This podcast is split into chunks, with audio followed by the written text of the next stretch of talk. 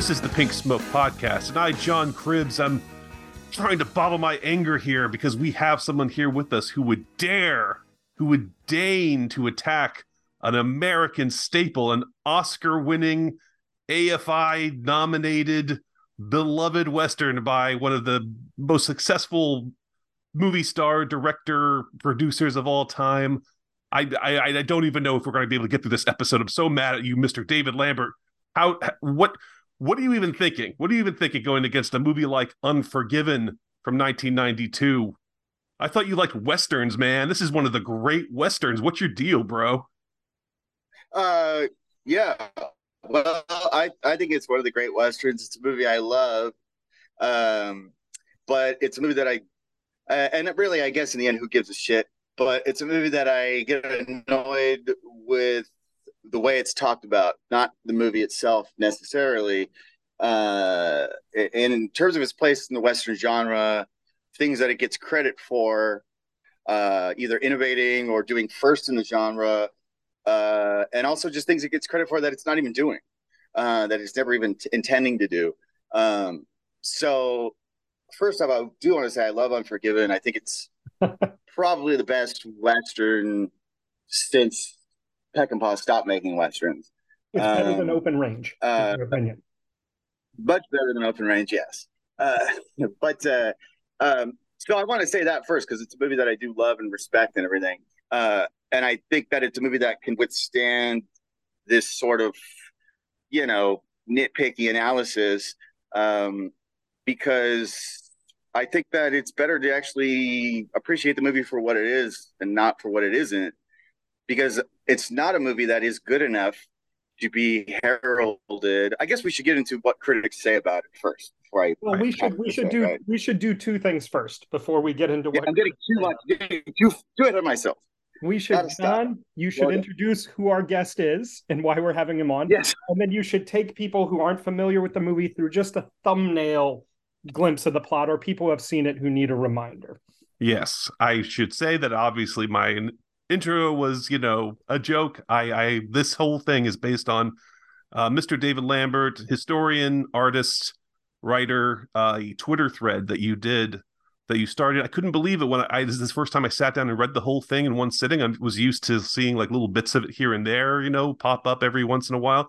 I was shocked to discover it was a year ago that this uh that you ended this twitter thread uh that you last worked on it so uh, that's what we're that's what we're kind of uh, talking about here is your unforgiven Twitter thread where you kind of started talking about these unravelings of this classic film. Um, and uh, it's it's so disappointing too to say to get to the end of it and be like, oh no, where's the rest? you know, it really is like, oh no, like uh, this is a series I'm enjoying so much, but that's why we wanted Chris and I wanted to have you on the episode to kind of talk about the thread and then kind of extend some of that and kind of get some more of your thoughts that you didn't get to some of the topics on unforgiven you wanted to get to. Um, is that okay with you david? Is that all right if we kind of uh, get into that? Yeah certainly. And uh, i i will finish it at some point i think. Uh, maybe this is my way of forcing myself to actually finally to finish the whole thing. I don't ever have these things planned out. That was like oh it's 30th anniversary coming up. Maybe i should write something about it and then that's what I wrote. So, I mean, uh, you, I mean, this this this thread. I mean, it's like it's a freaking course in in westerns. You know, I mean, it's one of the most amazing things that's ever been done on Twitter. We absolutely love it. I enjoy revisiting it and like rereading things and learning new stuff. It's got me to read uh, books and see movies that I hadn't uh, seen or haven't seen for a long time. So like, just it's just so awesome, man. we really enjoy yeah, this opportunity fantastic. to talk to you about it. Yeah, yeah, and and um, I guess my my I'm on I'm David Lambert Art. If people want to find my Twitter, I guess we'll the plugs for later.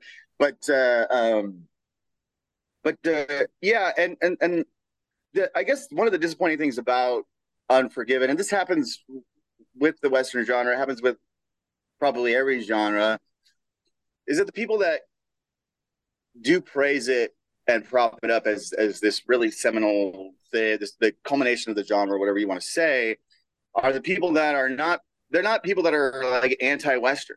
You know, it's a weird thing where it's like these aren't these are people that supposedly like westerns, but it's like, so why do you have to insult the genre to say Unforgiven's good? Isn't it good enough? You know what I mean? uh, isn't it a good enough movie on its own? Um, my, my kind of my kind of reaction to it, you know, kind of based on your thread, coming more as like a horror movie fan than a big western fan, is like anytime a horror movie comes out that gets like super praised and critically loved, it's almost uniformly by people who don't like horror movies, you know, and or or, or don't watch them regularly. you know, yeah, not don't know them very well. Yeah, like I guess I'm watching Scarecrows right now. It's not that guy. It's always the guy who's like, what are the five greatest horror films? And Silence of the Lambs is on that list, which is a great movie, but it's not like when you're bleeding your brain inside. It's always somebody who says, "Hey, they made a zombie movie and it's political." Whoever thought of that? You know, that's yeah, almost yeah. always the reaction. Well, and, so, and, yeah. and, you know, and, and that's annoying and, and whatever. Like for me, I guess I'm less annoyed by people that aren't really that into westerns. It's more so people that dip their toes in yeah. and it's happening to every genre yeah. and then think that they're expert. I got this. I got this figured out. I kind of yeah. know what it is. You know, that's why you get people that say, "Hot take: uh, spaghetti westerns are better than American westerns." It's like, yeah, you just haven't seen enough of either. Yeah, yeah, so, yes. I'm Leone sorry. movies are better than you know John Ford, possibly but like Sergio Martino movies are not better than Howard Hawks. Like the step down from the top to the next step is such uh, a precipitous drop off there. I'll just say somebody, and I love spaghetti westerns, but somebody that says anything like that, to me, I hear it, I say, this is somebody saying that Stevie Ray Vaughan is better than Robert Johnson. It's just like, all right, conversation's done. okay. So, um, but, uh, and no, Sergio Leone is not Stevie Ray fucking Vaughan. I'm not saying that. Okay. Yeah. But uh, he's Yngwie uh, Malmsteen, right? Is that what you're trying to say? What was that? He's Yngwie Malmsteen, famous uh, like classic metal rock impresario who played. Oh. You know, he's like, you know, Joe Satriani and spandex kind of type. You know. Oh, okay. Yeah, I'm not. I'm not familiar. You're not um, familiar with terrible metal virtuosos. That's a no, not for the most part. Of mine. Um, guys but before we dig in too far john yeah. just take us through the plot yeah. the movie well yeah i do i do you guys are both so steeped in this film i don't want the listener to get lost. So if i keep pulling you back you know what i mean to say well explain what this is explain what that is it's because i don't want you guys to you know this is like an advanced studies episode but i don't want to be completely impenetrable to beginners like me. Yes no I'm i agree. I'm it's, it's very it's very very very important to like contextualize this film coming out in 1992, Clint Eastwood in 1992, and, and how funny it is to think about how much more success he'd have after this movie when everyone considered it like a culmination of his career. Yeah. Uh, but it came out and people obviously went ape shit for it. Clint Eastwood, you know, had starred in so many iconic westerns for Leone, and once he directed himself, Outlaw Josey Wales, High Plains Drifter, etc the Western, you know, mythology of film really in the second half of the 20th century was all Clint Eastwood and that that mythical gunfighter. So to make a movie like Unforgiven, which is the story of an uh, retired gunfighter, William Munny, a widowed who's now a widowed uh, farmer, uh, who is called back to do uh, you know one last job to do one assassination on these cowboys who have uh, mutilated a prostitute in a town called Old Whiskey. Um, Big whiskey, thank you. Um, you know, it it just seemed perfect. It was absolutely perfect for him, and I think you know beyond the idea of like you know the western, where the western was at, where the genre was at in 1992, it was where Clint Eastwood's career was in 1992. How he was an iconic movie star, and how this is his going to be his final thought on the western movie that he had popularized, and how American most Americans knew the western film. So that I think you know has a, obviously has a huge impact on its legacy. Has had a huge impact on me. It was that was like the first year I got seriously into film. 1992. It's the first year I watched the Oscars. I watched Clint Eastwood sweep up, you know, the Oscars that year. I went and saw Unforgiven in the theater, and I fucking loved it. I, you know, it just blew me over. Even without seeing a ton of westerns at that time, you know, even being not super familiar with the genre, coming out of it, I was like, that's the best Western ever made. Nothing's ever going to top it. You know, I mean, you just have that, it has that level of importance kind of immediately. It's just a cool movie. I, I still think it is. I still think it's an incredibly cool movie. But I agree. Yeah. yeah. Uh, I've got to say, as a as a novice, I watching it this time. I texted John when I was watching it. it. Is Unforgiven is cool. That's what I texted when I was watching it. When I saw it as a kid, I was much more. I think I came from a different angle of it. I always hated Hollywood and the Oscars and things like that. So I had an immediate allergic reaction to people saying this is the greatest whatever. I was like, Hollywood is always up its own ass. If they say it's great, it's probably not that great, and there's probably better things. I also you you touch on it a little bit in the thread, but I had a lot of objections as a teenager to its moral philosophy and sort of its relationship to you know what we're going to talk about on this episode of like enough with the bullshit. Let's get to the truth of what the old west was really like. And you know i feel like i met the movie on its own terms and i had a reaction of like you know how you would know this number how many people did billy the kid kill in his life? It's like two right? Maybe three you know? And um, six maybe four four to six yeah. it's a very small number, though. In the final scene of this movie, William Munny comes in and kills six guys in one scene. And so I had this reaction of like, oh, we're going to get to the truth of what the Old West was like and what these gunfights are like. And it's immediately ends with a badass dude killing a bunch of people, more than the most famous outlaws really killed in a single gunfight, you know, or certainly was the norm. Like if six people got killed in a gunfight, that would have been a pretty notable event in Old West history, or I or was my teenage self wrong about that?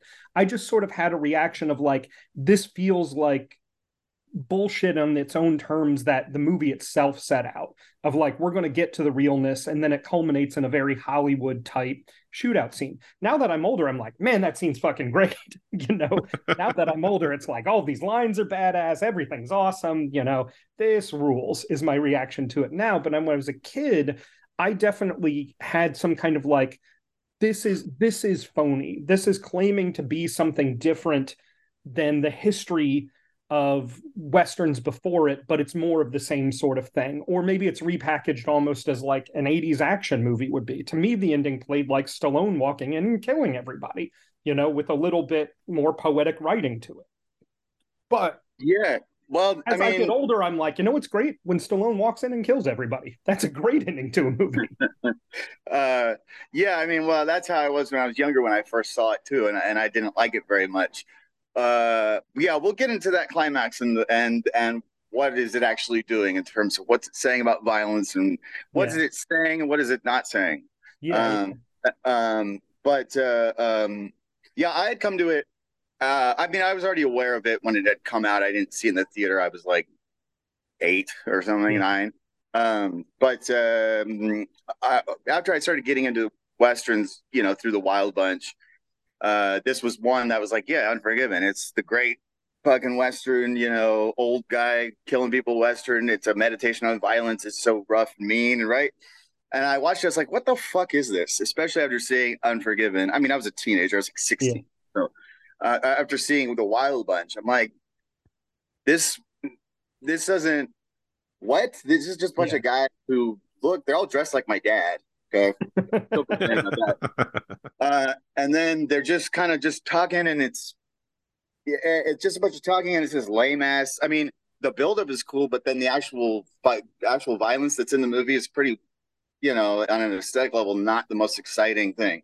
Yeah. Um, so I, when I first came away from Unforgiven, I didn't hate it. I was like, "What the fuck was that?" I don't know if I had, you know, revisited revisited it not, not long after that, or if I had actually found the screenplay. But um, my appreciation for the movie really started to come through the screenplay, having read the screenplay. Um, and so, yeah, and so just, just, as an aside, can you tell the history of the screenplay and the production of this movie because people people might not know? Yeah, well, the screenplay was written by David Webb Peoples in the '70s, and he was a guy who is not he does not have a lot of affinity for like westerns uh, yeah, or classic probably westerns. best known as the writer Blade Runner, right? That's that's yeah. what I always think of him as. Yeah, yeah, Blade Runner, later Twelve Monkeys. Um, but um, yeah, so he he's not he was not a big fan of the classical western, um, uh, and he was tired of movies that he thought were very flippant with violence, with, with, with the way they portrayed violence. Um, and so he had sworn to himself he was never going to make a movie with any killing or violence in it. Yeah. And then, um, or he was never going to write one. So he he uh, he ends up seeing Taxi Driver and says, "Well, that's a movie about violence that is entertaining, but actually has weight to it. It is not just you know uh, uh you know a flippant exercise in in you know pyrotechnics, right?" Uh, so that was one thing that sort of changed his mind, and the other thing was the novel The Shootist, and we'll probably get into that later. Yeah. But that was a big influence. But but he wrote he wrote the screenplay in the late seventies.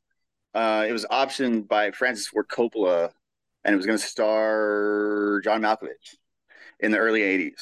Um, but I think after you know one from the heart, he was like, maybe a western is not the way to get back on top, you know, of the box office.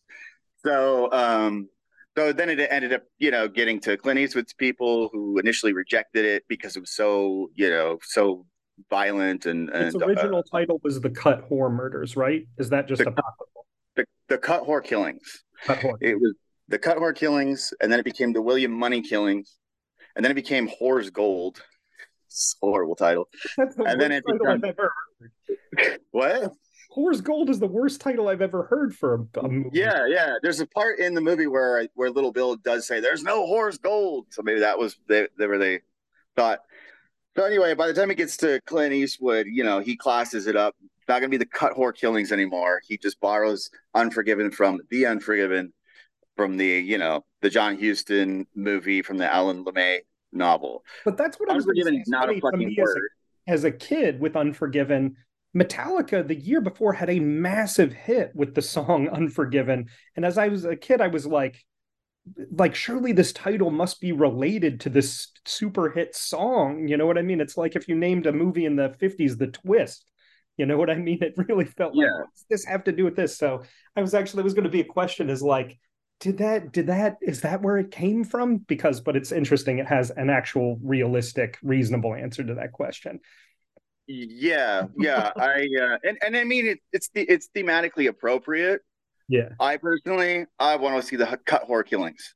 Yeah. That's my movie, but that doesn't win Best Picture. So, um, but uh, so uh, so yeah, so it was very much written in that time of the '70s western, the quote unquote revisionist western, the dirty little billies, the hunting parties, the uh, the docks, the you know the Great Northfield, Minnesota raid movies, the real gritty westerns that are supposed to be what the West was really like. Okay.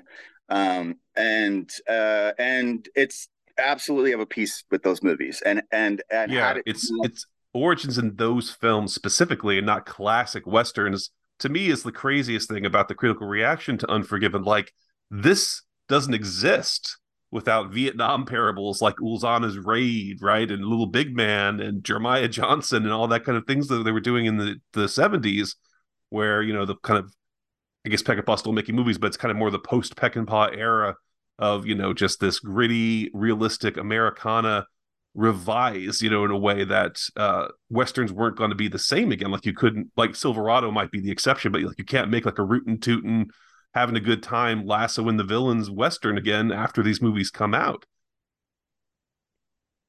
yeah exactly and and um and and the thing is you know if if if unforgiven had been made in the late 70s i will I, I always think it would be regarded as a great film. I don't know if it would be regarded as an innovative like an innovative film you know what i mean? It's like the difference between unforgiven and so many of these others downbeat realistic 70s westerns is just that unforgiven is a better written movie. It's a more cathartic experience. It it it uh, and we'll get into it too, but it ends the way you want a fucking western to end. It's not a downbeat western where the guy, you know, uh, walks away at the end. Nothing, ha- you know what I mean? Like you think there's gonna be a climax and there isn't, or you know, it's not a actually um reminds me of El Topo in the sense that like El Topo is pretending to be a pacifist movie the whole time, but then he still has everybody. He goes into town and kills all the bad guys, and it has that same sort of you know hearing David Webb Peoples wants to make a movie without violence but without violence. But then ends in a very satisfyingly violent scene. It has it has the El Topo problem of, or even the Roadhouse problem of like nobody wins a fight, but but of course me, you know, Dalton, I win a fight. You know, it has that same sort of thing. Just to to contextualize my objections, and El Topo is like obviously the same era when the script is written. I think a lot of those 70s westerns have the problem of let's let's be realistic about violence and let's um, show violence as it really is but it still ends up in a movie. It still ends up as movie violence. It's very it's very very difficult to do that without having the guy walk away or the hero lose or it how to be different you know? But i agree with you that that unforgiven is just better written than a lot of that stuff but it ends up being written. You know what i mean? It's still a script. This is very much a script i think. I was going to ask yeah. you how close is the original script to the finished Eastwood thing? How much of it is is Eastwood's impression of, on it of the development, and how much of it is from uh, Peoples' original script? The the film is very close to the script. Um, it's it's almost uh, it's almost insane how close it is to the script in terms of just you know uh, the, the biggest thing is that Clint Eastwood cut a scene at the end where William Munny visits his children, which we can kind of talk about. But uh, he t- he took down some of the profanity. Um, he took down a lot of the more grotesque, uh, maybe Fellini esque elements of the script. Have either of you guys read the script? No. Or, oh, I should have sent it to you guys. Yeah. I read the script because it's like a it's like a brilliant like novella. The the, the way that even the, the way the prose is written and everything. It's it's it's a masterpiece. It's a better script than Unforgiven is a movie, but Whoa. Unforgiven is still. I, in terms of screen, I, I don't. In terms of when you're reading a screenplay, like in the screenplay format, it's a better screenplay than Unforgiven is a western. I yeah. think, but uh, um, it's just it's just way more um, gritty and nastier. Little, you know, it's uh, every character is deformed. They all have pockmarks from the pox. Um, uh, William Munny is known as Three Fingered Bill because he shot off a bunch of his fingers throughout his life, drunkenly gunfighting. uh, so uh, obviously, Clint Eastwood does, did not want to do a whole movie where he had to wear prosthetics where he only had three fingers on one hand, right? Uh, the Schofield kid is missing his teeth, front teeth. Everyone's everyone in the movie is has some kind of either um, uh, deformity or scar, something, you know. Uh, and really, the only thing that's retained of that element is the guy who's missing one of his arms, which is like, just give the guy two arms, Clint Eastwood. If you're not going to get a guy, why why include him? What is he adding there outside uh, of distracting? It, but it's a really good joke you got three oh. you got three guns and only one arm. That's that's yeah, well, get a guy with with only one arm then. Okay, so I don't have to look at the guy's fucking arm tucked in his shirt. Come on, so so you're saying you fired me as a deputy because I only have one arm? Well, I'm just saying, like, if you're not gonna if you're gonna get lazy with the not doing the missing fingers with the missing teeth, and I understand that, get the missing arm shit out of there too. Why are we, why are you keeping it? Anyway, I don't know why I'm harping on that aspect of it, but but uh, yeah, they're actually very close. But the but it's just this this this uh, the script just has a feeling and a tone and an atmosphere that I get from the prose that I don't think a lot of the movie really has. I think the movie has it does have atmosphere, especially in the in the end scenes, um, but it's not really like I said. Like I said, you know, Gene Hackman just looks like he stepped out of a out of, out of a Kohl's or something. You know, he he, he, he dresses like my dad going to church or something. Even the cowboy, he looks like he wore his regular clothes when he got on set. Like, I'm not wearing any of that shit. I'm just gonna keep this on. but so, so it's like the when you read the script, it's you're more transported to this uh um this more um heightened gritty, nasty Western world, more Cormac McCarthy, more in a maybe more in a like a Fellini Western sort of way. These weird yeah. Boschian characters and elements. Um, that almost a little bit of um what you're saying because you did send me a script, which was Milius's script for the Life and Times of Judge Roy Bean, which has an almost like Fellini Carnival esque quality to it as well. Is it more like that, or is it something different? Yeah, yeah, it, it is to yeah to an to an extent, but but it's just be it's just like uh it's just smaller elements and things. It's not like there's huge changes. Yeah. uh I, I, it's maybe it's a little hard to explain. I guess i'd say if you have you both did you both read the shootist? Or just Chris? i didn't. John just read the book. Okay. i'm sorry. So enough homework. even though even though like there are big changes between the the novel and, and the movie most of the scenes that the shootist, the novel and the script share, or, or the novel and the film share, are similar, uh, are, are, are almost the same, but the tone, the feel, everything's different. And I think something is similar about uh, the Unforgiven script and the, and the movie. Clint Eastwood definitely classes it up. The the the David Webb Peoples script is a little little dirtier, dirt under their fingers, na- na- nasty details that you would want. I I think so. the biggest difference too thematically between the shootist and unforgiven and as you mentioned in your thread yeah i mean i don't think unforgiven exists without the shootist which uh, is a novel written by uh, glendon uh, swat swat is that how you say his last name? Swarthout i would say swarthout swarthout glendon swarthout uh, in the mid came out in the mid 70s and was pretty quickly ad- adapted by don siegel for john wayne's last film uh, and is you know a film about an, uh, a gunfighter who's past his prime and has is slowly dying of cancer, right? Uh, and so all of that's not what Unforgiven is about. Certainly, things about you know his past and how people react to him, and his reputation preceding him, and the reality of what it's like being a shootist in a western. Uh, one thing I wanted to ask you about is Unforgiven uses the term assassins a lot more than like shootist or gunfighter. I was kind of curious about that word, but the shootist, I think thematically the big difference between that and Unforgiven is that it's it questions, you know, how do you deserve like do you deserve dignity in death, you know, it, it, after living a life like this? Whereas Unforgiven, I think, wants to ask, can you be a different person? Like, can you actually turn into someone completely different and not be that uh, son of a bitch mean killer anymore? I think that they are, you know, different contemplations, but kind of they're they're definitely walking down the same trail at the same time.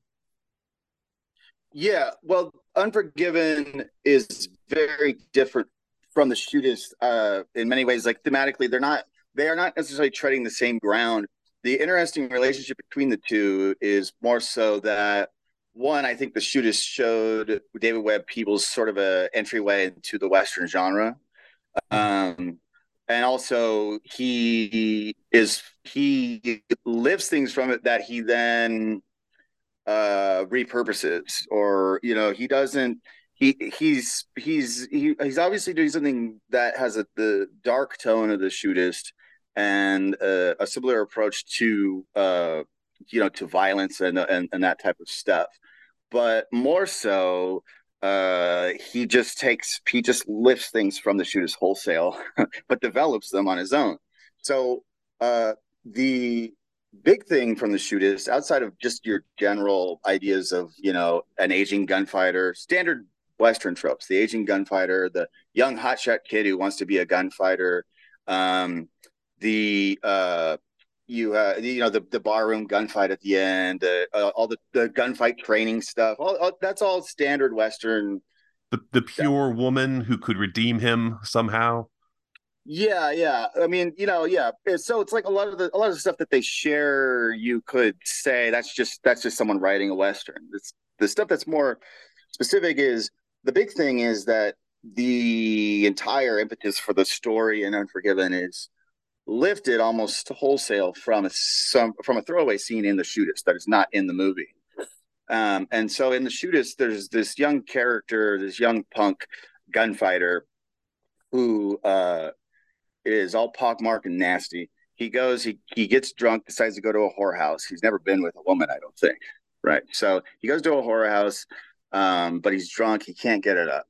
So the you know uh, so he takes this out on the prostitute, you know, and he and he rapes her with a gun barrel. Um, and then you know the pimp comes and shoot yeah shoots at it. He shoots. It, it basically it, this whole thing is a is, is all just kind of this character's backstory to establish him as a villain uh, in the shootist. And it's clearly the scene in Unforgiven where Mike, I think the guy's name is Mike, and Dave go with the prostitute. She laughs at his small dick. He cuts her face up. It's obviously that scene from the shootist, except he goes, "What if we start the story around that?" You know what I mean? It's a direct lift. I and this is stuff that David Webb Peoples has admitted. He, I'm not. This isn't something like sleuthing I did and went, "Oh, David Webb Peoples is very open about the influence of the shootist on on Unforgiven." Um, the other thing is, you know, the scene in the shootist where he's having these opium dreams and stuff. He has this dream about his grandmother's bloated corpse when he was a kid. They tried to fit it into a coffin, and it, they couldn't keep the they couldn't keep the coffin lid closed because it heated up. And um, but he has this whole thing about how he's scared to die, and he has these visions and stuff. And David Webb Peoples says that, that was really the starting point of writing the script. The scene in Unforgiven where the main character talks about how he's afraid to die was like the first scene he wrote, right? Yeah. Um, Such a good. Scene. So obviously that stuff is there. The the character of of of uh, the Schofield kid and Gillom are obviously you know related to each other in their own ways. Um, One thing and, you mentioned in the thread too, similarity is the death of Queen Victoria having just happened in The Shootist and then of course Garfield having just been shot in Unforgiven, kind of both representing like the end of an era in their own way. Another kind of interesting similarity is that McKinley visits uh, El Paso in the shootist. That everyone's going to go see him, oh, and yeah, that's when yeah, Books yeah. wants to go out and have his like last wagon ride. I thought that was interesting. Another assass- eventually assassinated a president making an appearance in this western. Yeah, yeah, yeah, and and and thematically in the shootist, it's like you know Queen Victoria, the Victorian era is ending, the era of the gunfire fighter is ending, all that. Whereas in Unforgiven, it's more so kind of as this background of like these guys are assassins, right? The president has just been killed by an assassin. These guys are Charles Guiteau. You know what I mean? These are the equivalent. These are our heroes and our villains. You know what I mean? So that's that, where your thread ended was pointing out that English Bob has Charlie Guiteau's uh, tiny little pistol yes, right inside of his coat yes, yeah. So there's a lot, a lot of that kind of stuff there, and and that's what's brilliant about Unforgiven is that the lifts are very clear to me, but he repurposes them. He it's not a it's he's not doing it as an homage or anything like that. It, it, it is a it is a different animal, you know. Um, but also since you're such a stickler to historical accuracy, I'll just point out how English Bob says specifically injury to your president because at that point, you know, of course, Garfield took several weeks to die from his injury and probably wouldn't have if he had been cared for better, but that's a whole other thread. But the yes. fact that he was not assassinated by th- that day, that he was actually shot and died several weeks later. So good work, Unforgiven. I'll give Peoples that for sure. Yeah. Uh, um, uh, and then, of course, the other big thing that that is from the shootist, and it was old hat by the shootist, which we'll get into too, but is the character of the dime novelist. So in Unforgiven, W.W. Beauchamp is clearly the Dan Dobkins, I think is his name, character in The Shootist, who is trying to write the story of, of uh, J.B. Books, the Shootist character who's dying of cancer. Trying to write a book on his life, and he gets, you know, he basically gets a gun to the to his face for bothering him, right? Uh, that obviously that happens in Unforgiven too. That's something that actually happened to Ned Buntline when he tried to meet up with Wild Bill Hickok for an interview. Ned Buntline is the guy who made Buffalo Bill famous. So that's probably where Glendon Swarthout got it from. I'm, i think David Webb Peoples just got it from Glendon Swarthout. But a, de- uh, a, detail that I love about that is uh, even though Books, you know, runs him off and won't, you know, cooperate with him, much like Munny does at the brushes off Beauchamp at the end of uh, Unforgiven. We do have uh, Books meeting with like a photographer and an undertaker who just wanted to exploit his death and accepts money from them. And in Unforgiven, uh, you see Beauchamp running around with English Bob, and he's paying for everything. He's paying for his haircut and for his dinner and everything. And uh, we kind of see yeah, how English Bob is, you know, what the reason he's running around with this guy is basically this guy is his meal ticket, right? He's just taking, he's not his meal ticket, but he's uh, he's comping everything for him. Yeah, yeah. Uh, so yeah, so that that stuff is clearly from the shootist, but also that's also standard genre stuff, you know, and a lot of that is well, stuff that is already old by the shootist. Yeah, not to interrupt, but to take us through that that sort of standard Western stuff, you know, like the like the the history of the Western where it's at and that sort of thing that you wanted to to talk a little bit to set the stage about. Yeah, yeah. Are we setting the stage finally? 40 minutes in. This You guys have to keep me under control. I, am telling you, I'm gonna go off. No, it's great. If you want to do a four-hour episode, we'll do it. Like for real, I could listen to you talk about it all day. Um.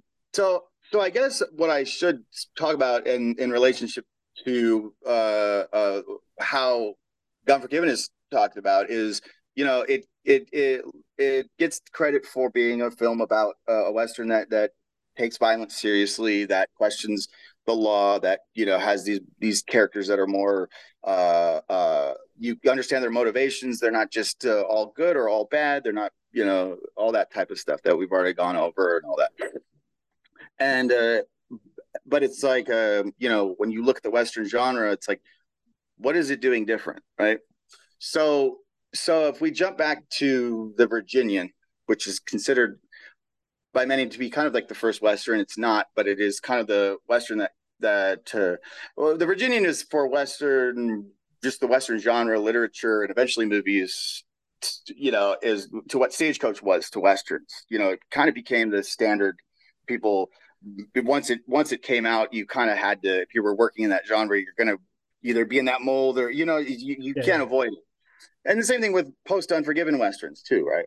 But the Virginian is the most influential western of all time, and uh, not to get too much into its backstory and everything, but uh, it was written in, in the early 1900s by Owen Wister, who was an Easterner who actually did go out to Johnson County during the Johnson County War uh, mm. and wrote this novel. It is about the Johnson County War, uh, which is the same stuff as Shane, Heaven's Gate, same storyline, uh, except in this one, the villains of Shane and Heaven's Gate are the heroes. Yeah. so, um, so uh, but uh, uh, but basically, the Virginian is um, it it is Owen Wister was an acolyte of Oliver Wendell Holmes Jr. I think Jr. Are you familiar with Oliver Wendell Holmes? the Supreme Court Justice. Yeah, uh, yeah. So there was senior and junior, right? So junior is not the Supreme Court justice. Yeah, I think junior was the sort of a I don't know what would you even call him a pseudo like philosopher type guy. I don't He's know. Just like a dilettante. Um, yeah, I don't know. He said things, but he had all, he had these concepts, and, and Owen Wister was the guy who followed him. He had these concepts about uh, common law uh, he he said, you know, I think the idea that all men were created equal is absurd. This is what Oliver Wendell Holmes said, right? Well, Oliver uh, Wendell Holmes Sr. was a famous conservative. He's the one who coined the um, falsely yelling fire in a crowded theater. And yeah. In terms of that, free speech doesn't cover falsely yelling in crowded theater, like in this case, which was about a pacifist printing anti World War One pamphlets which was his idea of shouting, falsely shouting fire in a crowded theater. The falsely always gets left off. But he was a famous, like, conservative yeah. dickbag dipshit who I'm sure did not believe in the equality of all man. Yeah, I'm trying to remember. I'm, not, I'm trying to remember if it was him or his son. They both were influential, but uh, but uh, uh, one one of the two uh, had these ideas about common law, uh, and it's basically like, all right, in a democracy, the populace elects uh, the government, right? And yeah. so, if let's say you are on the frontier and you're overrun with rustlers who are stealing your cattle, uh, and every time they go to, to court or there's no law, they get exonerated or whatever. So then the populace decides to take the law into their own hands well, they're the ones that elected the government that's not representing them. So if they take the law into their own hands, that's fine. That's common law. Okay. Um, and then there are, and then Owen Wister takes that and not only applies that to communities, it, but he also applies that to uh, uh, these Western, this Western hero, this Western archetype uh, that he that he thought about Westerners as an Easter going there, seeing these guys who were tough and gritty and had their own code and uh, and uh, didn't take shit, you know, and had their own weird sense of honor, and they had their own uh, ethics and their own code that transcended, uh, you know, the arbitrary nature of the law. You know, it's why there's the famous scene in it where, in one scene, a character calls the Virginian a son of a bitch, and it's his friend, and he it's okay. Another character calls him the son of a bitch, and he says, "When you call me that, smile." Because it's about the code. The hmm. law is don't call someone a son of a bitch, right? It's all about it, you know what is happening at that time. And so, two things he can make a decision on two different exact same things. He's he because he's so great, so competent. He's a knight of the plains. He makes his own law. That yeah. is what that is the Western hero, right? Yeah, yeah. Uh, and so that is basically becomes the template for for Western heroes. Zane Grey was hugely influenced by the Virginian and every other Western since then. Uh, uh, kind of has that those same types of characters. And the Virginian, it is, it's also not to harp too much on the Virginian. I, I want to keep moving here. Sorry, guys. No, but no, there's no, also no, no. Relax. Go at. I love listening to all of this. The only thing I'll say is I is I did look it up Oliver Wendell Holmes Jr. is the Supreme Court justice. The dad is like a poet philosopher. Okay, so it was the yeah, it was the father then, yeah. Um, it's definitely important uh, to set up the the Virginian because as a template, not just because that's what people modeled westerns after their western stories afterwards, but what people who praise Unforgiven as being this wholly unique and original thing don't realize is that people went against that template, right? Moving forward as well.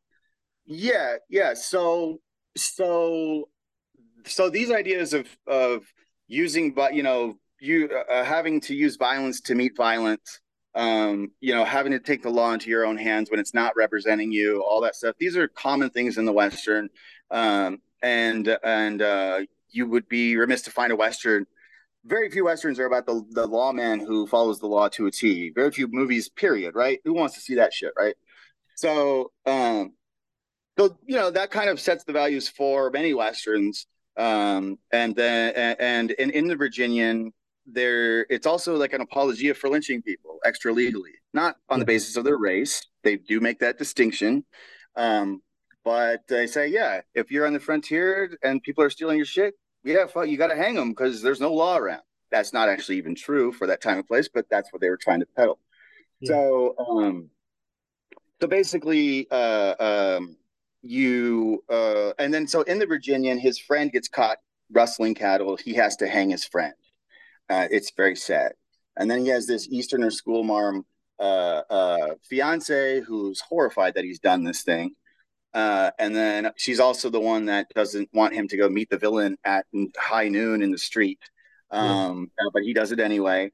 And what is he? He's rewarded for it. He gets to go live at the end of the the last chapters are basically their honeymoon not the good stuff like they're looking at flowers on a mountain but uh, but uh, so so in the Virginian, because this guy's taking the law into his own hands and everything, like he had to pay the price of killing his friend, but even his friend left him a note that said, I understand, you know, it's our code, right? Yeah. So it's okay. He had to hang his friend, but it's not that big of a deal. He gets the woman in the end. It's all good. Um, and how many Westerns follow that template? Not necessarily killing your friend, but the other stuff. So, well, Larry, Larry, McMurtry borrowed that with Jake Spoon and Lonesome Dove, right? That whole yeah, it's an, where they yeah, end up hanging it, their yeah, friend, and it's an exact lift, definitely. Yeah. Mm-hmm. So, um, so taking that as sort of the you know beginnings of these Western tropes, Western hero tropes. Um, if we jump to the Oxbow incident, um, which you know, and which is what from forty three. Um, and it's it's it's not necessarily it's not really a movie that's a standard western in terms of it doesn't have the tropes and the gunfights and stuff. Um, but if you were going to point to a western that Unforgiven often gets credit for being uh, as like a refutation of the values of uh, the genre of frontier justice of taking the law into your own hands and all that stuff, the Oxbow incident is that movie. Unforgiven is not that movie. Okay, the Oxbow incident, it's still it's it's preachy, you know, it's but it's still a great movie and everything. And it's also a movie that uh sticks to sticks to its vision. There's no there's no real compromise there. It doesn't end happy. It doesn't end in an action climate, you know. So if we were going to point to something that was actually spitting in the face of the values of the Virginian, it would be the Oxbow incident, right? Um, but let's say that's not in the classic Western mold. Okay, well, what about the gunfighter? So of 1950, and the gunfighter with Gregory Peck, the Henry King film, is obviously a huge influence on the shootist, and obviously a huge influence on Unforgiven, and it's also a huge influence on just westerns in general. The idea of like the young hotshots continuously trying to challenge the old gunfighter who wants to settle down.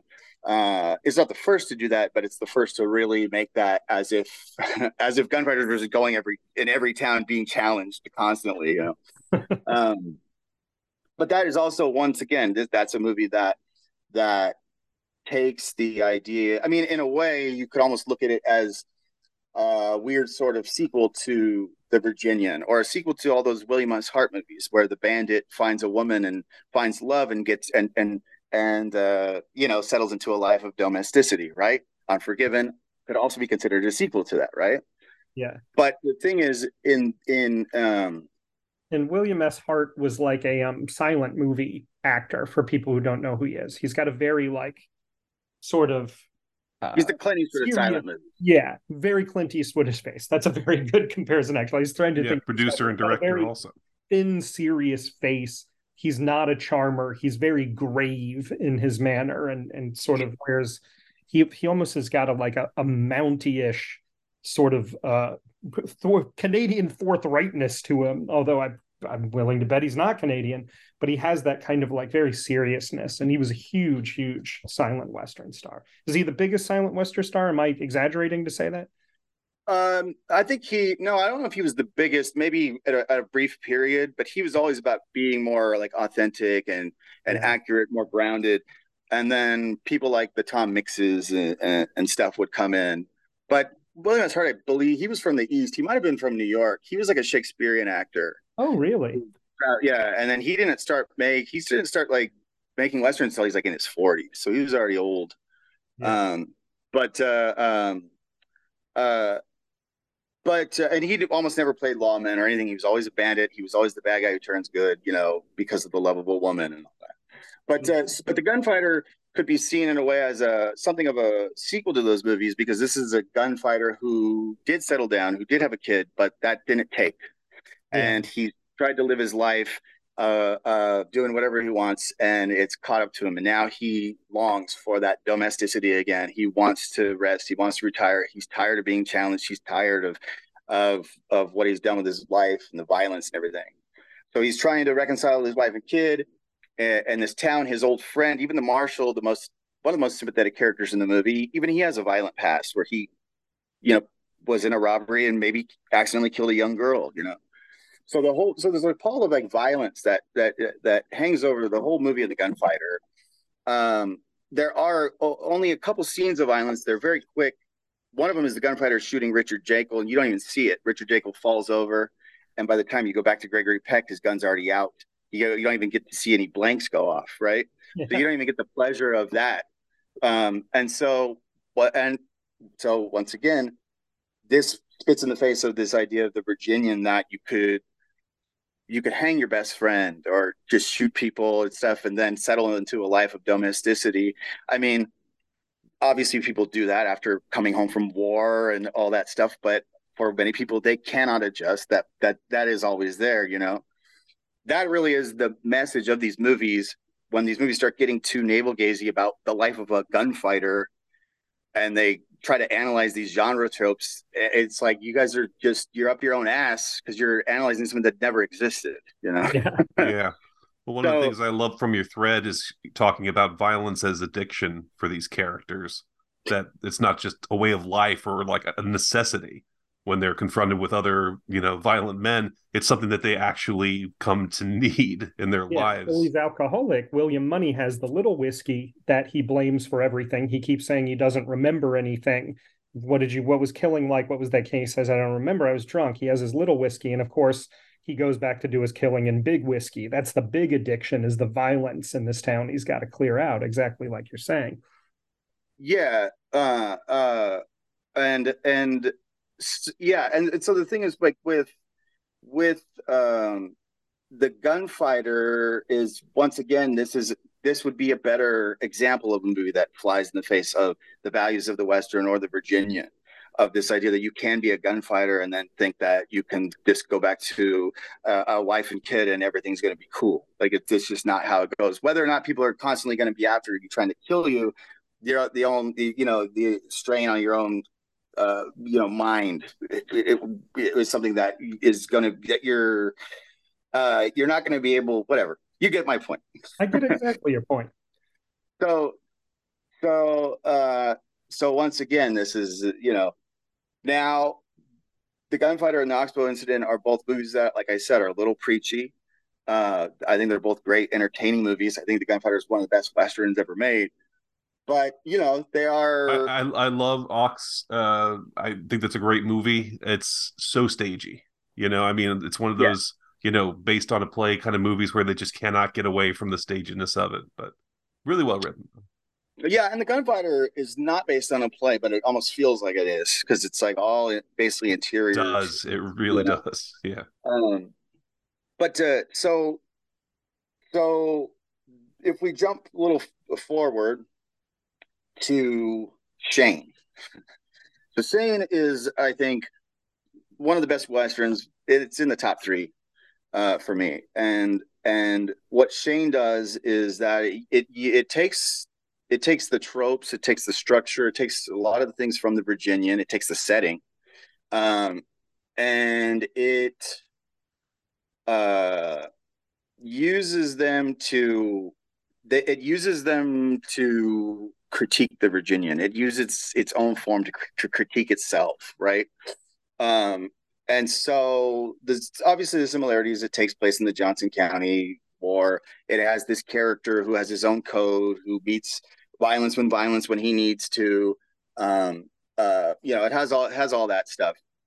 But what it does is it says that once again, just like with the gunfighter, you cannot settle into a life of domesticity. You know, you cannot you, you th- that's what Shane wants. It's what he won't get. The idea of like whether or not Shane is dead or not at the end, who gives a shit? He doesn't ever get what he wants. He doesn't get that life. You know what I mean? He doesn't get the domesticity. He has to sacrifice that. You know what I mean? To yeah. for the greater good, right? Like the samurai at the end of Seven Samurai, who were left. You know, the villagers have what they want and they can continue their life, but they're still you know, exactly. warriors without a cause. Yeah, at the end and, of it. And that's why Shane works because the thing is, Shane is not it's not it's not an oxbow incident it's not the gunfighter it's not a movie with like heavy it's not a heavy movie with heavy messages okay it is a first and foremost just a great classic western okay told in the most brilliant stripped down way um, but what it does is it is it takes those tropes from the Virginian and takes them seriously, and it says, yeah, if there was this character, he doesn't get to marry a lady at the end, and everything turns out good.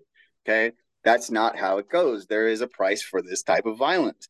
And so that's why Shane to me is like it's it still gives me the John the genre shit I want. I want the gunfights. I want the fist fights. Uh, I want the character that takes the law into his own hands, right? Who wants to hear a story about the time bureaucracy helped you out, right? no one cares. Everyone's and you, gonna... You're never going to find a more black hat villain than Jack Palance and shit yeah well so but but uh but uh and it, and that's told from the point of view of the kid so so it's able to uh be that really straightforward mythological western on, on that level but if you want to read into it more without it ever you know uh getting too on the nose you read about the you know all the under the surface stuff the attraction with Marian and all the things all that is communicated so brilliantly no speeches. I mean, there's a few, there's a few, but it's really it's no monologues, no monologues about violence and all this stuff and guns and all that, right? Um, so, so from there, I think, uh, you know, so Shane is more of an idealized portrait because it's from a kid's point of view. Uh, but that's that kind of Shane idea of the, and it's not like that Shane invented it, but it perfected it. But that idea of the guys who who have to do the dirty work, um, uh, uh, which usually means violence in a western, have to do the dirty work for society to flourish, the society that then they can't be a part of. Obviously, that becomes the searchers, you know, and the searchers is told from essentially the perspective of uh, an older teenage character, no longer the little boy from Shane, and so you see more nuances to these violent guys. But in the end, still, it's the same me- message as Shane. He cannot enter the house. He does not get that domesticity. And that's not from the novel, The Searchers. That's only in the movie. I'm pretty sure that they got that from Shane.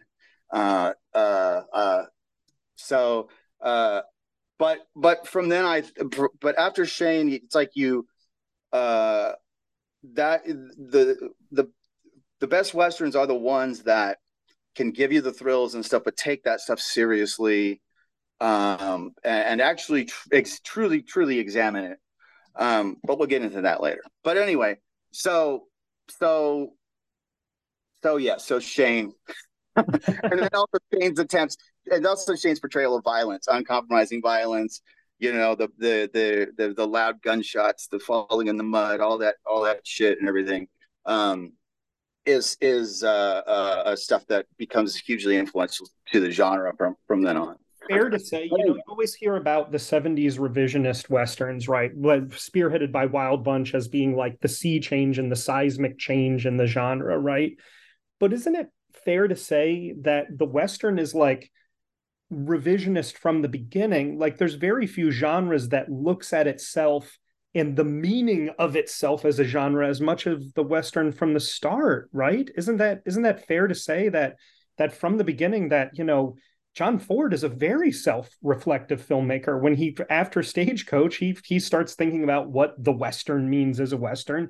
You certainly have Anthony Mann uh, by the by the by the uh, late fifties, um, looking at the Western and considering its meaning and the actual psychological meaning. Is, is it is it fair to say that it's and exactly what you're saying with Shane too and the gunfighter the western is is in very much in conversation with itself from the start about the meaning of these cliches and archetypes right? Or am i or, or is it or is the 70s really an explosion of it the way it's uh, portrayed as being?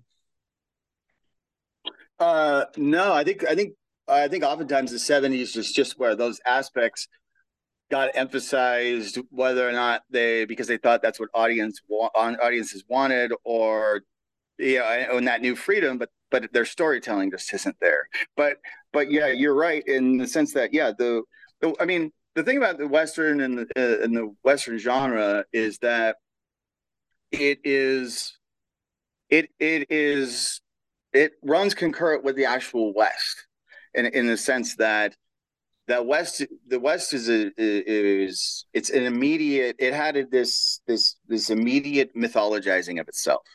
Yeah. You know the west was immediate it made immediate myth you know? Yeah. and so you you do have a lot of western literature from from that era and everything and and you have all these different crazy point of points of view and perspectives and things.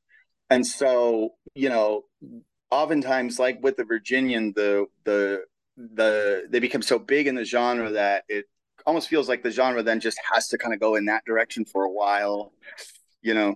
But uh, but no, but like you said, the western, especially at the start, if we're talking about like western like silent films, uh, you know, someone could say it was like like the Wild West, in the sense that everyone was just making these movies, and so you actually had, you know, old bank robbers, old gunfighters, old uh, Indian chiefs appearing in westerns or consulting on westerns.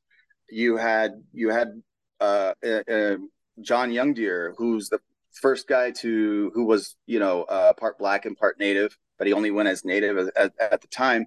He was hired by Pathé. Is that how it's pronounced? Pathé, the French company, Pat. Yeah, Pathé. Okay.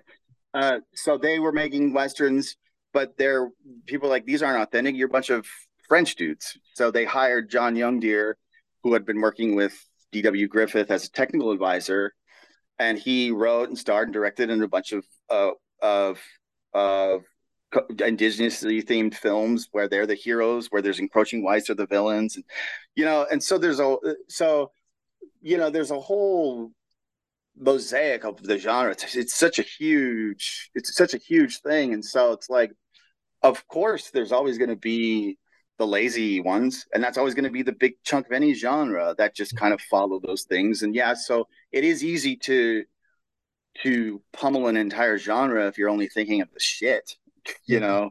But uh but if you're but if you at the same time if you've only ever seen the most lauded stuff you're only getting one small picture.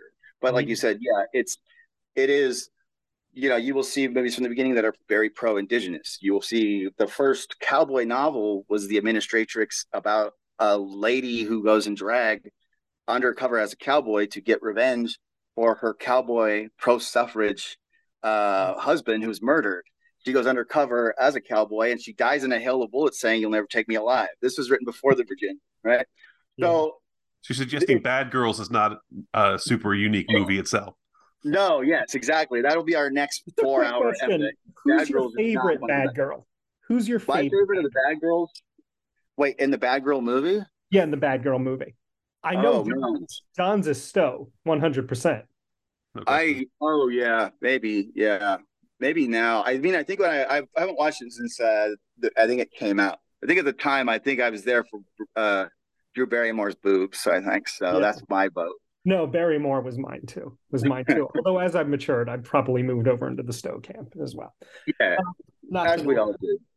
Um, um, but yeah, but like but like you said, yeah, the western is is you you'd be almost hard pressed to find a genre that hasn't been more self reflexive hasn't been more aware of its instant mythology. Um, even way back, if you go back to Henry King's Jesse James movie, there's a whole thing about the newspaper man who who keeps you know uh, uh, putting out pro James propaganda. So that instant mythologizing is is is as far back as that. The and, dime novel incident critique. I mean, what year is Man Who Shot Liberty Valance? You know what I mean? Which is about all of this. You know what I mean? This this is yes. the same which, thing. Which which I learned from your thread didn't even originate the line print the print the legend. Well, it originated the line, but it but the whole structure of the Man Who Shot Liberty Valance is is the same as this William uh Wyler. Well, uh, I think wait, yeah, uh, it's called The Great Man's Lady, and it's uh, and the structure of it is the, the themes and everything are just like the Man Who Shot Liberty Valance but it's, it's a completely different. It's, it can't be Wyler. That's got to be Wellman. Yeah, it's Wellman. Yeah, oh, it's Wellman. Yeah, Wellman and Wyler could not be. Yeah, Wild Bill Wellman. Yeah, because Wyler Wyler's westerns are only like Hell's Heroes and and Big Country and Western. Um, big, big weepy wet-eyed westerns, I'd imagine. What was that? Big weepy wet-eyed westerns, I'd imagine. I haven't seen them, but which one? The Wyler ones, yeah. Are they tough?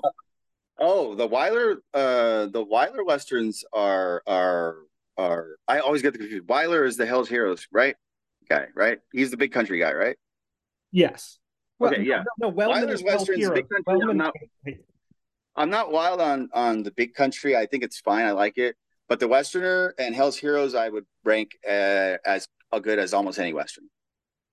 So okay, cool. That, there's that. Hell's Heroes, especially uh, uh, people should check out if they want to see a western from 1929 that is just as mean and gritty and dirty as Unforgiven or or The Wild Bunch. Awesome. So, but it's also a lot more saccharine too. It's got a little baby and Christmas shit in it too. But it's rough. It's a, it starts like a very rough movie. Is that the one that that Three Godfathers is based on? Yes. Yeah. Okay. Um. Which yeah, it doesn't seem like it's going to be a rough movie, but um. but uh, yeah, so so, oh, but yeah, that mythologizing aspect that Unforgiven gets praised for this this W.W. Beauchamp character was such a stock character by that point in westerns. I think the the the biggest one that I can remember that is so that is the most obviously in that mold would be from Arthur Penn's The Left-Handed Gun. Yeah. So there's Billy the Kid Paul Newman yeah. movie. And that one has a character named Moultrie, who they is not a, based on a real person. Um, but uh, and he's this dime novelist who kind of becomes disillusioned with Billy the Kid and da da da. da yeah, and so from what I know it's not popular. I like that movie quite a bit. I like Left Handed Gun. Uh, it's not my favorite. and then speaking of Paul yeah. Newman, uh, Burt Lancaster shows up as Ned Buntline in Buffalo Bill and the Indians, right? Oh yeah, yeah. Uh, yeah, I have to watch that one again. That one, yeah. I haven't seen that in a long time. No, no you don't. If your memories of it are good enough, that's one that can live in your memories. That's not. Yeah, well, I know. But, uh, but uh, so so yeah, so by the time of Unforgiven, like not only has this had this character been, I mean, it's obviously it's in the shoot Shootist. Sam Peckinpah himself plays a dime novelist in China Nine Liberty Thirty Seven. I mean, by the at the time that Unforgiven was written, you'd be remiss to find a western that didn't have some kind of dime novelist newspaper, you know, instant mythologizing character that the movie could then kind of uh, uh, poke at you know this audience surrogate. Like you don't actually know what this shit is like. That's a standard Western trope, you know. and and for me, it's it, it more so, and it, and, and it's fine, but it, it more so speaks to, I think, David Webb Peoples' ignorance of westerns, Yeah. Western genre, that these tropes that are so old hat to someone who would be more familiar do pop up in Unforgiven. He does them well, he does them great, but uh, I think that somebody with more steep in the genre would be like, "Are we really going to do a fucking dime novelist again?" Yeah. But uh, it worked because Well, people that saw it thought that was amazing. That was the I know me as a mind-blowing thing. teenager, I would that was the most uh, memorable character in the movie to me as a teenager. The scene in the jail where Gene Hackman is telling the the the actual stories of what happened as a teenager. To me, that stuff was like explosively interesting. That was like I've never seen anything like this before. But but you know, I'm obviously as a kid, especially completely ignorant of of westerns. I don't know if I had seen a western before I saw Unforgiven. It might have been the very first western. I probably saw Silverado and Fandango, to tell you the truth. But other than those, I, I hadn't I hadn't seen. Uh, Fandango. what? Isn't that Fandango. Not what's isn't Fandango western? What's the No. Sil- Silverado is the is the are they? Silverado Fandango is is the Kevin Kevin Reynolds Costner. road trip movie. Oh, forget it. I'll cut that. Um, Are you thinking of a different one? Like, uh, no, I'm thinking that? I I thought there were two Kevin Costner westerns with kind of funny names, and it Oh. turns out there's just one because I'm like eight when all of this is happening. You're thinking of Oh, okay. Barbarosa. Yeah, we're cutting we're cutting all this, but um, yeah, I was wondering if you're thinking of Barbarosa. I'm definitely was not thinking of Barbarosa. That definitely not. I like it better than Left-Handed Gun. Barbarosa's good. Barbarosa's good. I always I always talk myself into um to Fred Schepisi. That's Fred Schepisi, right? Am I getting everything wrong now? No, I think that's right. Yeah, I, I think. I because of because one of my Because favorite of Terrence film- Rafferty. yeah, Yeah. Terrence Rafferty is one of my favorite film writers, and he loves Fred Schepisi for some reason. So I'm always Oh. giving Fred Schepisi like Chant of Chant of Jimmie Blacksmith. He makes that sound great, and all the time walking headfirst into Fred Schepisi movies, and that's that's one of the good ones.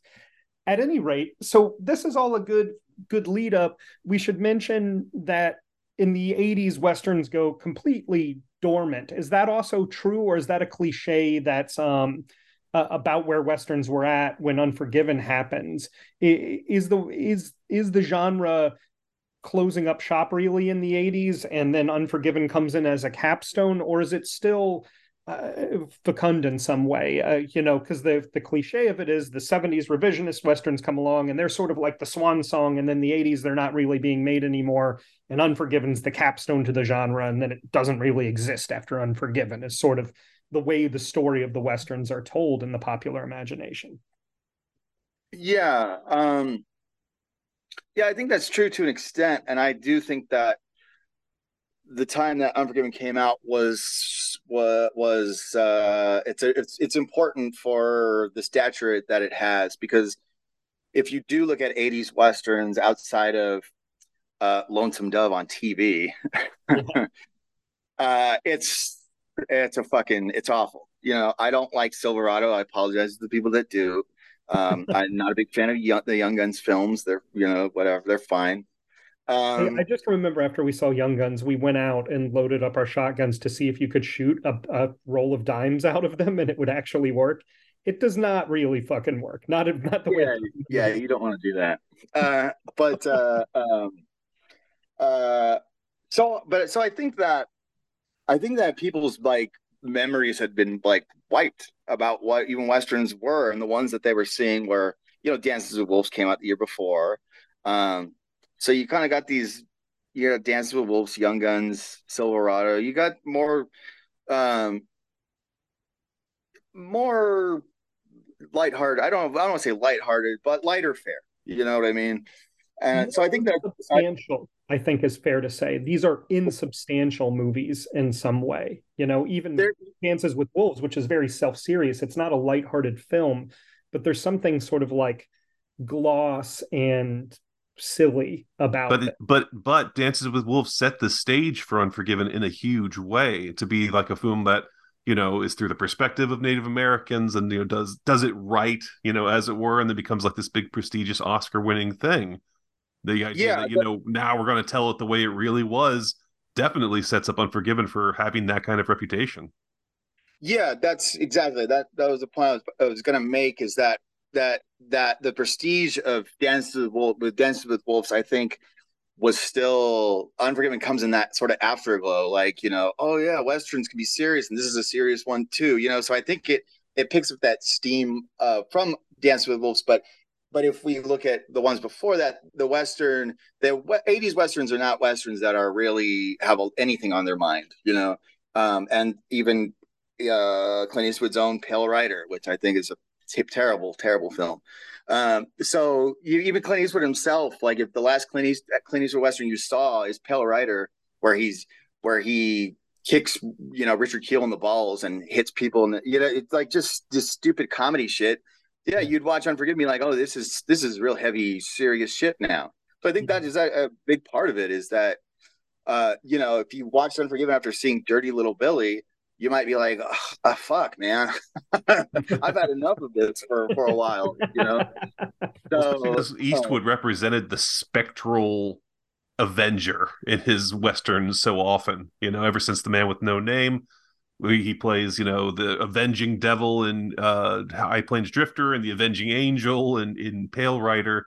He's like this completely unrealistic figure where, you know, you don't think of it as being like you don't even think about historical accuracy or things like that in these movies because you're kind of preoccupied with him just being this kind of comic book character in a western setting so again to have unforgiven come out and be like now he's old and he's coughing and he can barely and he can't stay on his horse you know it's eastwood debunking eastwood you know in an interesting way yeah and that's the other thing too that that uh happens with unforgiven is that you do. I mean, had Coppola made it at that time, who knows what he how that would have turned out. But let's say it's very similar. Um, I think it would still be because of Coppola's name would still be kind of this big event. But the fact that Clint Eastwood is the one that that gets the script and takes it over, it becomes absorbed into that the Clint Eastwood persona. It becomes a movie that everyone thinks is designed as a commentary or an apology for Clint Eastwood's own work, right? Mm-hmm. And it's like, well, it wasn't written for Clint Eastwood. uh, well, true. But another thing you pointed out in your thread was it's the same production designer as High Plains Drifter who made this movie, right? Yeah, well, that's and the that, thing, and that the, and the, the production design of Unforgiven is incredible. Like everything looks amazing. They built a whole town, you know, to make this movie. Whereas in High Plains Drifter, he couldn't even be bothered to fucking paint the paint the set.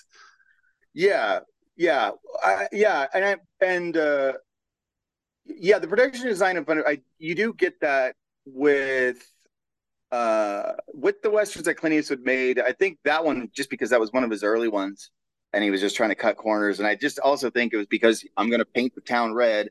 Why paint it the first time?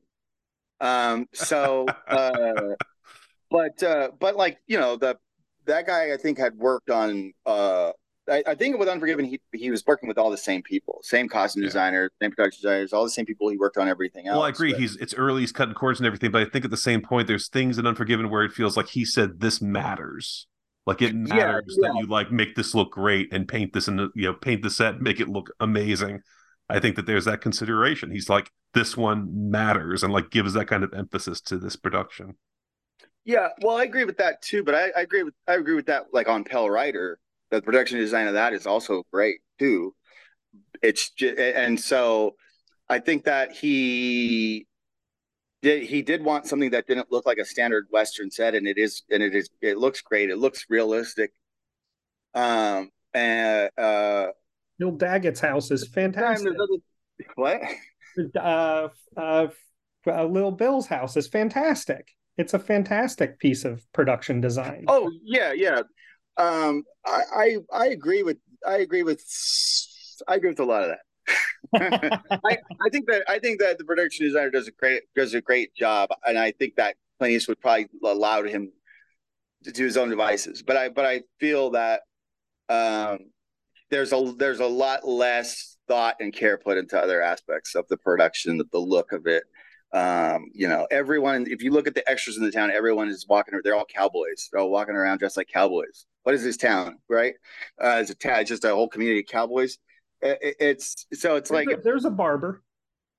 Yeah, okay, yeah, there, but but that's but my point is like I'm joking with you. What, what, what when you see like little like when you see English Bob, it's like oh a guy in a suit, you know. It's like well every you know these are people. They're not. They're people in a town. Why wouldn't? Why would they be wearing? You know, why would they be dressed like cowboys?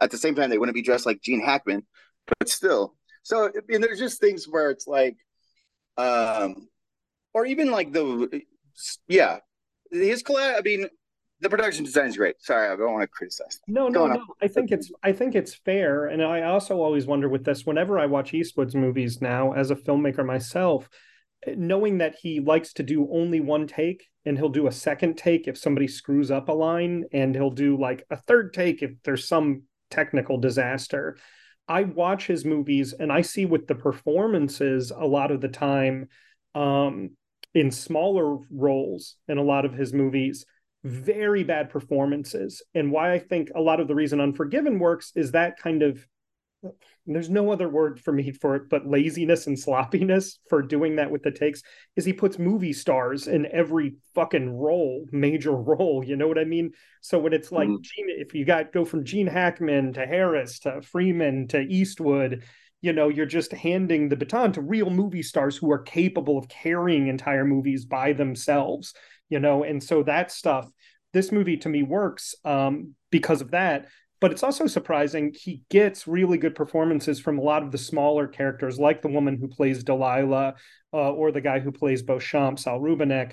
The, in smaller roles, he gets better performances than is usual in Clint Eastwood movies. You know, a lot of those times, like the third lead is like a super stinker like in the mule the guy who's like the the the main bad guy is like awful it's like you got to give him a few more takes. He can't remember his lines in some of these shots, you know? And I do think that that's what's surprising to me about Unforgiven when I watch it. A lot of Eastwood's movies do feel like they're made without care. They they feel like he's a professional who can come in and assemble something professional, but he's not going to obsess over any aspect of it. I think him as a filmmaker, a lot of the shots are very simple. When you talk about the shootout, isn't as exciting as the shootout and like the opening of the Wild Bunch Sam Peckinpah is going to craft and construct that scene so meticulously, know where the camera needs to be at certain moments, where to move it, where to point it, how to edit it, how to speed up rhythms and slow them down. Eastwood doesn't do any of that as a filmmaker. Eastwood puts the camera in the right spot and leaves it there, and maybe we'll pan and maybe we'll track in sometimes, you know? And I think that that when I watch Unforgiven, though, it strikes me as that somehow this movie was made with more care than his movies normally feel like they're made with to me. That this movie does feel like more big and epic and well put together than a lot of his stuff. But I but I but I also agree with what you're saying where it's like he if you said why are they all dressed like cowboys to them, I guarantee you he did not even think about that question once while making that movie. I get it did not even flit through his mind for 15 seconds. And the contrast being, we were just talking on the Quest for Our Fire episode we did with Tony Stella about like Kurosawa making Redbeard and having everybody live on set for a year before they started filming because he wanted the town to feel like lived in and he wanted the actors who he was forcing to live in this town to sort of have roles and things to do in this little uh, you know provincial you know uh, historic town that's not something eastwood's ever going to do. He's going to be like get me some leather vests and cowboy hats and put him over there in the back of the shot and that's going to be the extent he thinks about it or, or maybe he and again going, uh, going back to your thread david where he we first meet william Munny on the farm and he's wearing those period perfect pants with no belt buckle and yeah. you're like he looks perfect he could have been like, good enough. We did it once. we don't have to worry about every single character looking great. That'll take care of it. Yeah. I just feel like he would never, based on his reputation, be like, we have to put the de- push the shoot back a day. The costumer's really unhappy with how Gene Hackman looks. You know what I mean? Like that would never happen on one of his shoots. They just that's no, not the kind of thing they would push a day for, you know. I, I, agree with that, and I do agree that Unforgiven has a feeling of more care to it than, than most than most of his films. Um, and uh, and then and, and the thing is that you know that's it's his strength and it's his weakness. His strength is that he's no nonsense, and so when he does get a great script like Unforgiven, he doesn't fuck around with it too much. He films it as it is. He lets it be what it is. Like you said, he populates it with great actors who carry it and and, are able to elevate it. Um, and uh, and it's not like he just just slapdash here there's just certain things where it's like we're making a western, just dress them like western guys, right? he puts more effort into the town and everything, but it's just do the western thing that you're gonna do. Um, and uh, but yeah, all the smaller roles and everything are for the most part way better than usually in his films.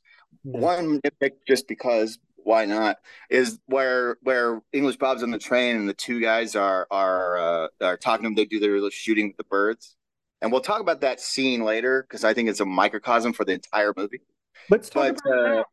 Talk about what? it. Get it. Talk about it now. Let's go into. No, because it's gonna be the. It's gonna play into my whole the point of the okay, movie. The climax. But those, but those two guys that that are challenging him are supposed to be these cowboys. They're they're dressed to cowboys. They've got straps. They got their saddlebags. Everything. One of them's uh, obese, and one of them's like in his late sixties or something. It's like what the what cowboys are these? It's clearly I don't know if these are just local actors, if they're the they were the fucking grips, or I don't know.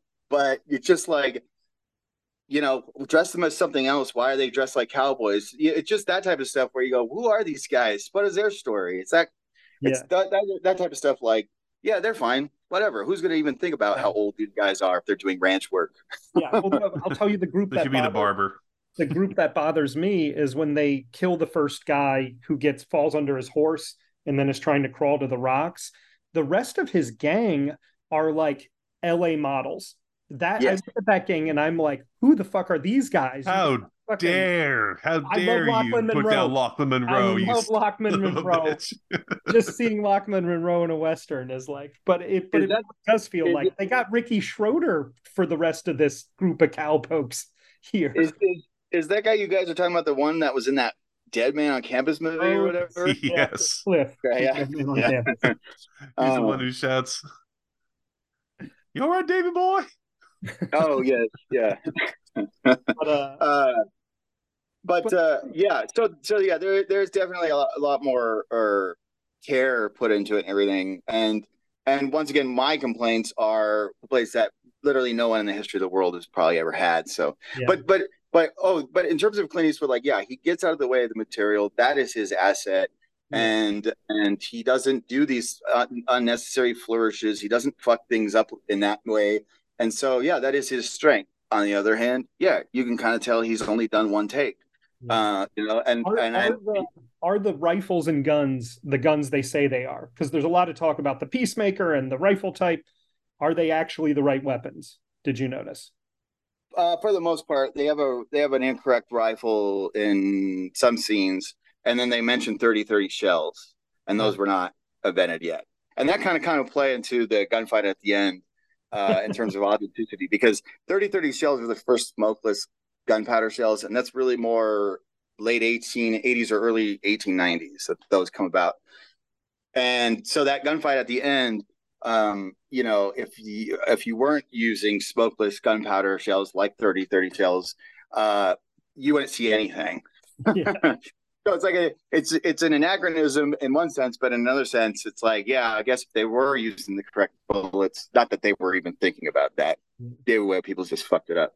But uh, um, but for the most part, yeah, it's you know the uh, those aspects are nitpicky, and I'm would I would never do they're decent. They're, it's not like it's uh it's it's not it's it's it's one of the more authentic westerns. Yeah. I'd say, you know.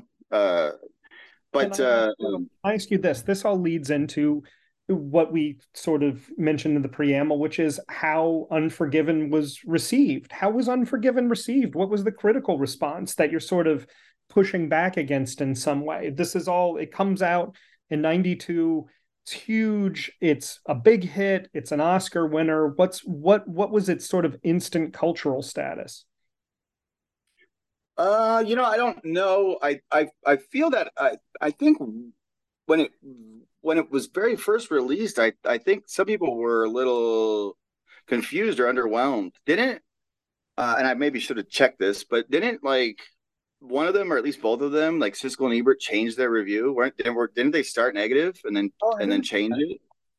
Uh, so uh, so I I don't know if it was like immediately everyone. Obviously, what's it? Richard Schickel, you know, probably broke his whatever.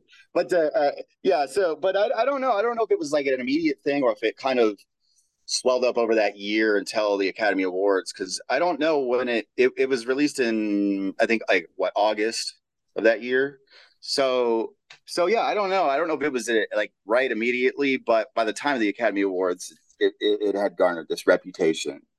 Um, and it's the type of thing that people love. It's a it's a it's a filmmaking icon who is now trying to be more, you know, do something more uh, uh, respectable, and he's and he's playing with his image and all that. I mean, well, it's funny to me because they, they, love that shit.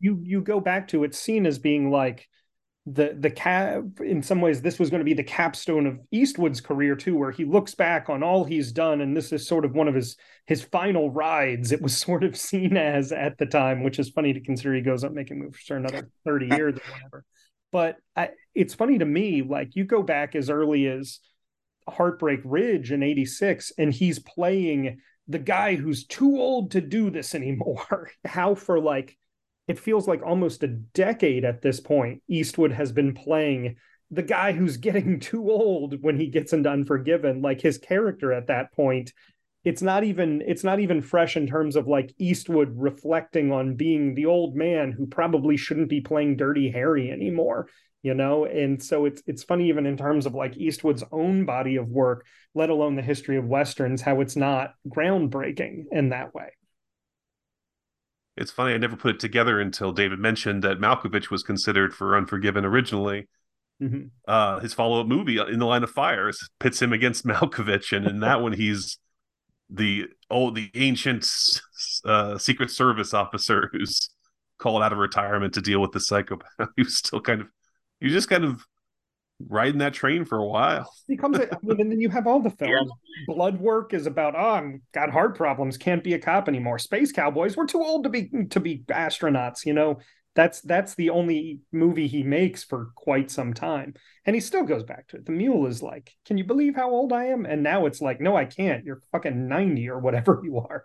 I definitely can't believe what I'm saying. Uh, um, yeah, that's uh, uh, uh, what was I doing?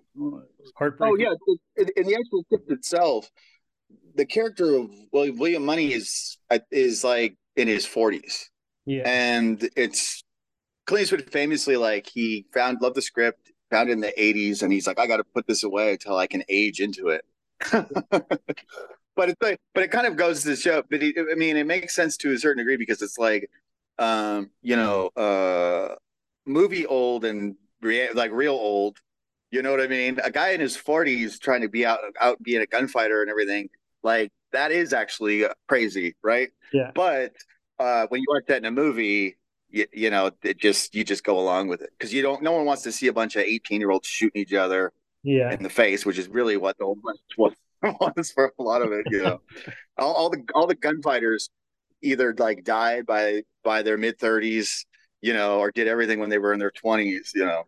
So, um, but uh, but yeah, it's just funny. Like, unless they're cool young, probably was probably was older than the character when he got the script, but said, "I still need to age into this a decade." so, yeah,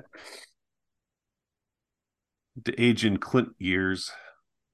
Yes, but uh, um, uh, I haven't I haven't consulted my notes yet at all. I guess I probably didn't need to. but uh, let me throw this out at you because this is something I noticed watching the movie specifically with your thread in my in my mind. And I don't know when I'm going to be able to bring this up, but when I was thinking about like, you know, this movie avoiding cliches and avoiding, you know, the kind of what everyone thinks of as a western, which again, as you said was not really what like good westerns are. They're not like white hat, black hat and you don't see people shooting people outside of frame, you know, things like that. Um, but Unforgiven has one moment that, with that in mind, I couldn't believe it was there. It's the part where they first come into Big Whiskey and uh, the kid and Ned go upstairs to get advances on their payment, and they leave Will down there in the saloon, and Little Bill's men come in. It's at that moment, right, where everyone who sees Little Bill coming in slowly gets up from their table and gets okay. away from where Clint Eastwood is sitting. This is the classic Western thing of you know two gunmen looking at each other across a room. Everyone you hear that scooching of the chairs as they get up and they have their drinks awkwardly in their hand and they the extras just move out of the way to let the gunfight play. I was like, oh my god, I can't believe that's in this movie. yeah, yeah. I mean, uh, yeah. Uh, uh, I don't want to jump the gun because that, that is the gun. That's all right. I don't want to. I have a design to what I'm doing here. Um, but no, you're right. The I am going to get into the way the movie actually does engage and play with genre tropes and all that stuff when I give my full assessment of it. I don't know if we should just get into the race stuff now, just to get it out of the way. Oh Let's yeah, definitely. That's something stuff, you had mentioned doing on the thread. That yeah, I wanted to hear about. That you were sort of okay. uh, afraid to touch, which is reasonable. That's also something as a kid that when I watched it, I was like, well, I guess they just put Morgan Freeman in this role and weren't going to worry about like you know my sort of childish visions of of what life for black people in olden times was like that you know. He wouldn't have been allowed to walk into a white saloon kind of thing you know uh, was my reaction as a teenager. But what is what like the racial aspect of these movies that you were maybe um, hesitant to address on twitter the worst forum for any of that kind of thing what did you have to say about them yeah well you sound like a very smart kid because you were right uh, because so so here's the thing. Uh, this is I don't know why I'm talking. Who, who, you know, who wants to analyze an old western uh, in a, a, through some kind of racial lens? This, especially now, maybe, maybe five years ago. But anyway, I'm going to do it anyway, and and I think of, I, I don't know. Yeah, I don't know even who's going to be on my side on this, right? Even if I have a side. So, but my thing is, so Unforgiven, at least I believe, wears on its sleeve this idea that it is a corrective. Uh, it's showing you this is what the West, this is what the frontier was like. This is, you know, this is what gunfighters were really like. This is what lawmen were really like. You know, this is what killing was actually like. Yeah, um, not very explicitly, uh, but the but the Beauchamp character is there to drive this home. He's not the duck of death. You know, that's all bullshit. Let me tell you the real thing. That movie very explicitly says all of those old stories you heard about westerns, they were all lies. That's that's the essence of this movie. Sorry, but go on. Yeah, so so that's that's fine. Um now uh now the character of Ned, played by Morgan Freeman, in the script, the character of Ned is not black. Um, uh, and so Clint Eastwood just decided to cast Morgan Freeman. He's great in the role. I would never say not to cast him. He's great in the role in a lot of ways because this side character who, you know, wants to visit whores and wants to talk about masturbation and stuff, mm. you give that to Morgan Freeman, he already has so much dignity to him that it's like a, just an interesting nuance. Whereas a different actor might have played that as like sleazy you know, like the old he wants to go visit the horrors. They keep taking yeah. they keep taking put, advances uh, on their Tom Sizemore you know. in that role. It's a very different character. Exactly. When you give that to Morgan Freeman, it's like, oh, that's interesting. Like, yeah, that's yeah. she's an interesting character now, right? Um so that's you know, and that's cool and and and and uh obviously westerns have not represented how many black people were actually in the west uh, and so it's cool to to include that. And you know, and then there are these things they come from the script. Uh, and remember, he was not a black character in the script, but they still work. So he has this Indian wife. And you go, okay, so these two these are people that are probably on the fringes of society, you know. Um, also, then when the kid is to have, um, is it explained in the script? He seems to have taken her last name. His name is now something like uh, what's Ned's last name? It sounds very indigenous. It doesn't sound like a like a like a, a black. Oh, man. oh, something. Uh, something tree, something.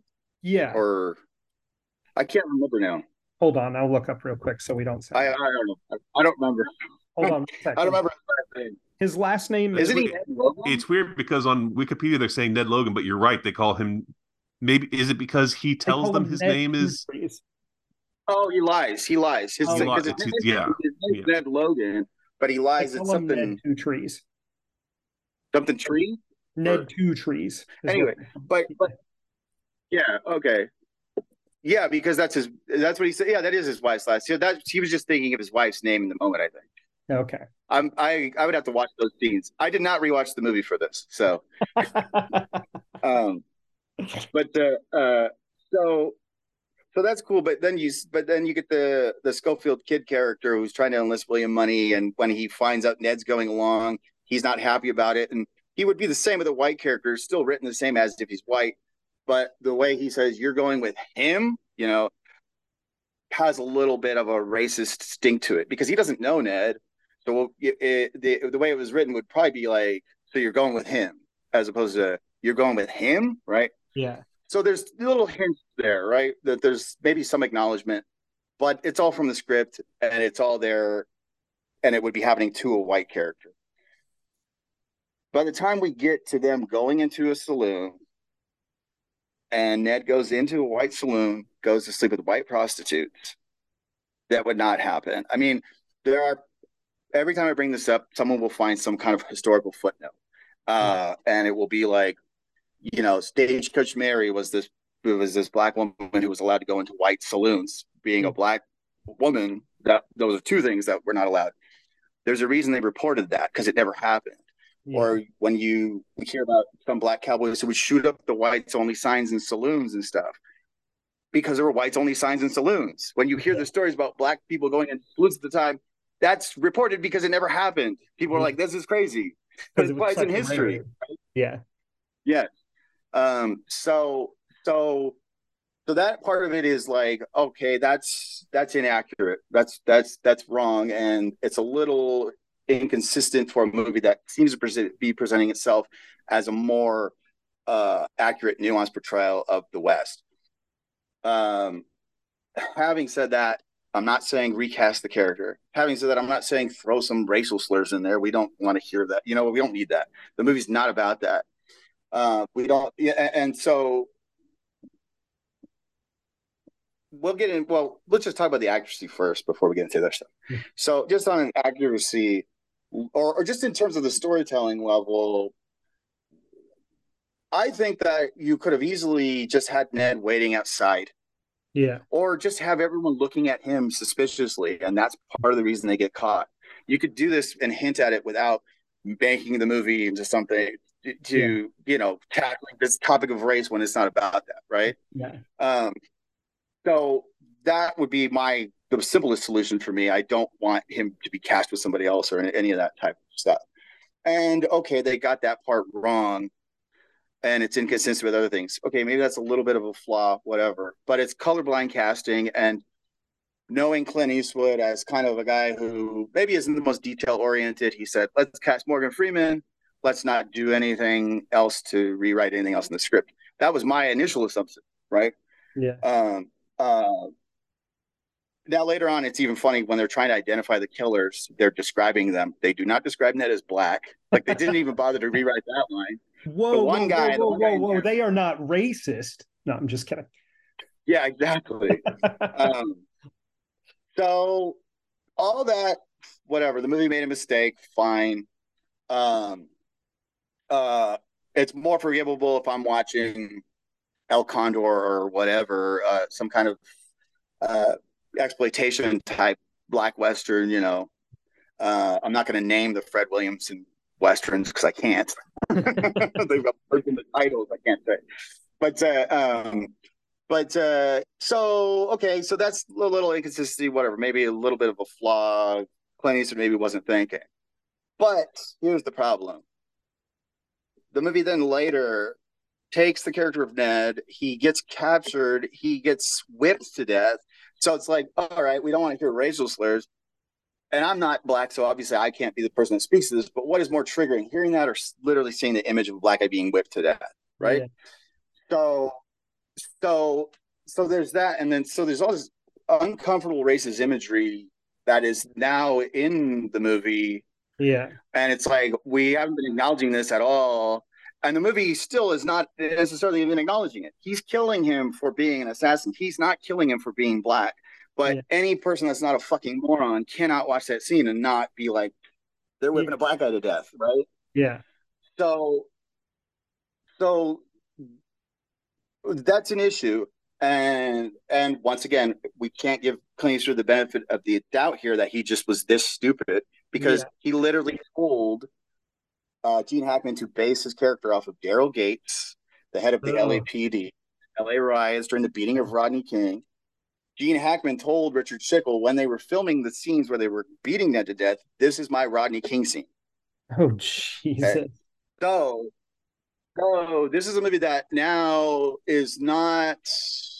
It's giving you this picture of uh, of it's like it's like Schrodinger's racist. It's like, is he racist or is he not? Is he killing because he's assassin, or is he killing, or is he going over because he's black or whatever?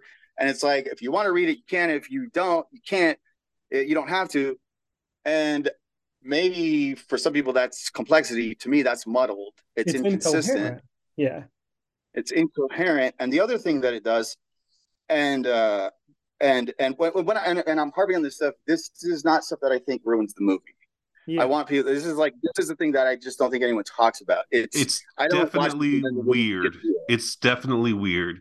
I remember yeah. reading a contemporary review of it back in the day that said it's absurd that no one mentions Morgan Freeman's race in this movie. And I I get it. And I'm thinking about like early 90s movies in general, like their attitude toward it. The movie Sneakers has Sidney Poitier's character, you know, hanging with the rest of the cast, and then he has like a there's like a minor villain at the end throws out like a mild racist, you know, name at him, like Moonlight or something like that. But what's you know, weird is it's for the, the wrong race. He he calls him, you know, like a slur for an Asian guy. That's the strange part about that scene in Sneakers. Okay, uh, but joking, John. Point, that's not what happens at all. Right, but the point is, uh, Nothing's worse than sloppy racism, right? I mean, if you're going to be racist, at least get your targets right. Get your racism right. Um, but you know, the idea is to distinguish between the good guy and the bad guys, right? Obviously, the bad guys are going to be racist, and the good guys aren't. In Unforgiven, it has to make like, a very delicate case against Little Bill versus Will Munny. We're here. We're told all the, the throughout the movie, Munny is like a mean, cold-blooded son of a bitch killer and you know we have but we have to accept him as like our hero who we're going to be rooting for and little bill even though he is the law he's the lawman and he's the person who's supposedly supposedly keeping you know uh, uh his town peaceful and and, and enacting justice we have to see him as the bad guy so to have clint eastwood have a black friend you know that he's hanging out with and to have gene hackman's character being the one who whips like whips him that's just a way to like to distinguish those two personalities. So that I think is a flaw in the film because it's a very lazy and very kind of underhanded way to like work work his race into the narrative without directly you know addressing it in, in any significant way. It's it's having the cake and eating it too. Yeah. Well that's yeah yeah, yeah. It, it's it's meeting the movie on the terms it's set for itself right? It fails sort of its own terms and that's why when i love this movie and i really do love this movie as even as we're nitpicking it the terms it sets for itself is first what what you're saying with him not being able to go in Saloon. It's this is the really real shit. This is not Duke of Death. This is the real story. And it fails on that. I think it's obvious to most people. I don't think I was a smart kid. I just think, you know, like you know, when I'm watching this movie a couple decades before, they still had, you know, whites only water fountains in the US. He's just going to walk into all white spaces you know like that doesn't seem realistic to me. And you know i know that there's points in history in which that stuff american history is much cloudier in instances where uh, society wasn't as segregated as we necessarily imagine it was at certain points in time. And so you hope oh well maybe that's a comment on it. You know when i'm a kid you're thinking maybe that's a comment. To hear from you now like no that's absolutely not the case is interesting. But then also the other well, that it that it oh, sets oh, is, is what john's saying of like Eh, Gene Hackman's character is not a villain. That's the first moment where I feel like he's a villain and it's amping it up because you want to see him shot.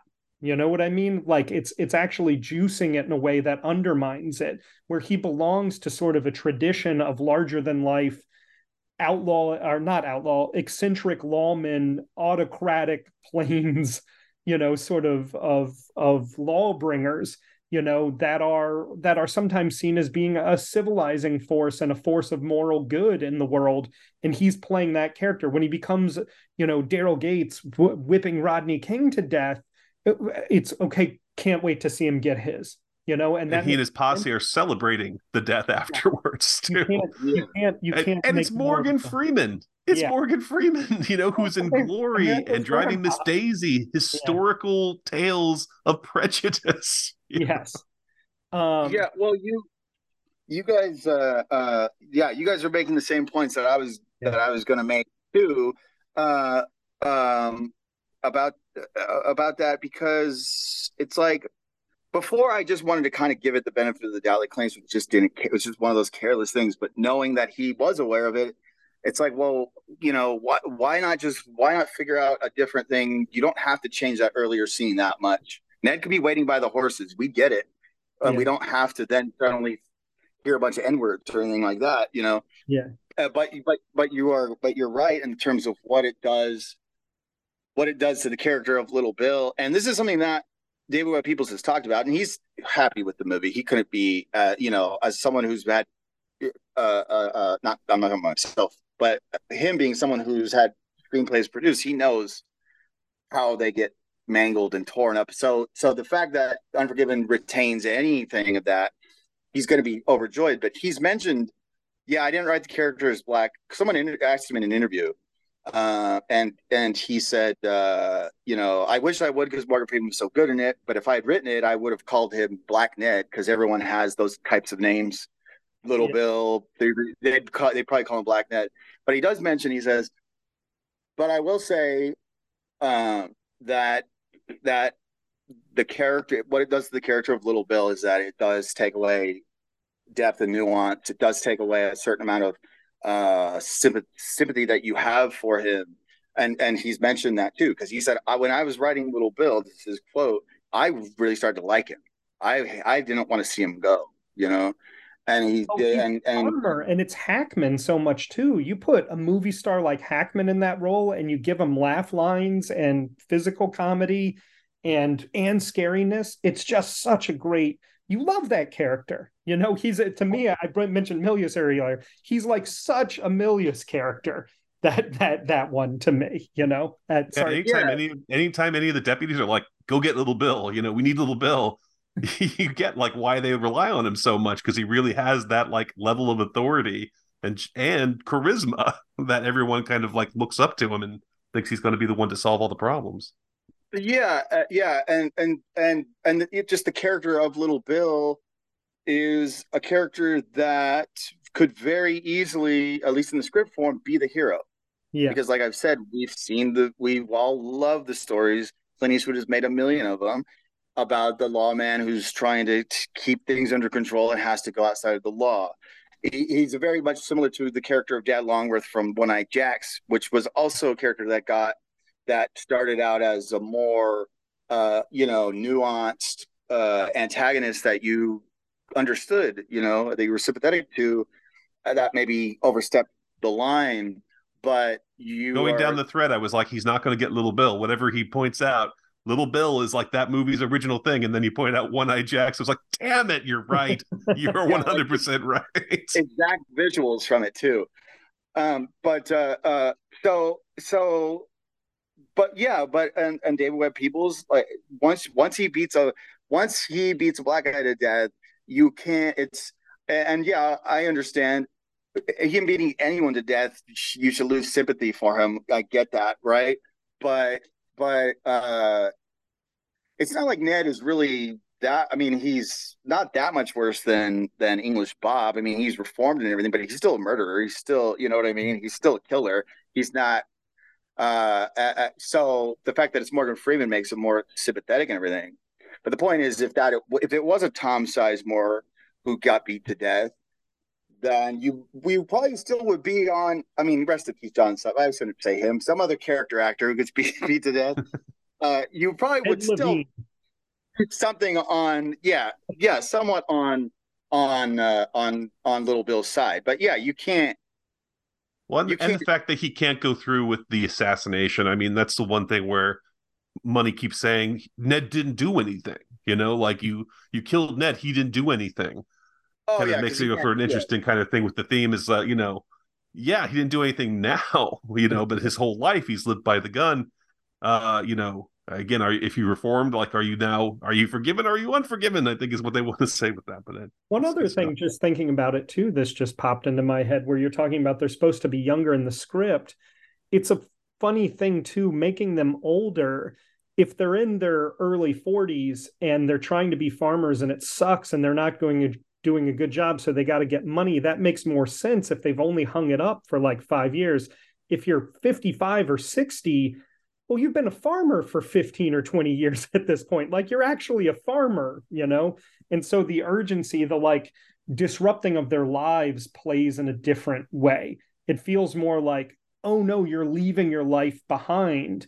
And you saying this just now, it's sort of like seeping in my head like it it, doesn't feel like they're leaving something precarious because they need the money. It feels more like, well, why, you know, why are you guys leaving this this life behind you know especially morgan freeman's character like he's got much less of a reason to do it and it feels a little more like movie cliche like he's going because he's got his partner that he's loyal to and he's going to do it you know no matter what which is you know the stuff of of of rolling thunder not you know what i mean not true stories of the old west kind of thing Yeah, well, the thing that it, I mean, the, the thing that it does, and, and like I said, that like this, I, I always want to, you know, temper this with the fact that I don't think this makes the movie stop working, or No. I don't think it ruins the movie, or whatever, or you know, there's certain things just uh, that they have certain themes and stuff that are in the script either,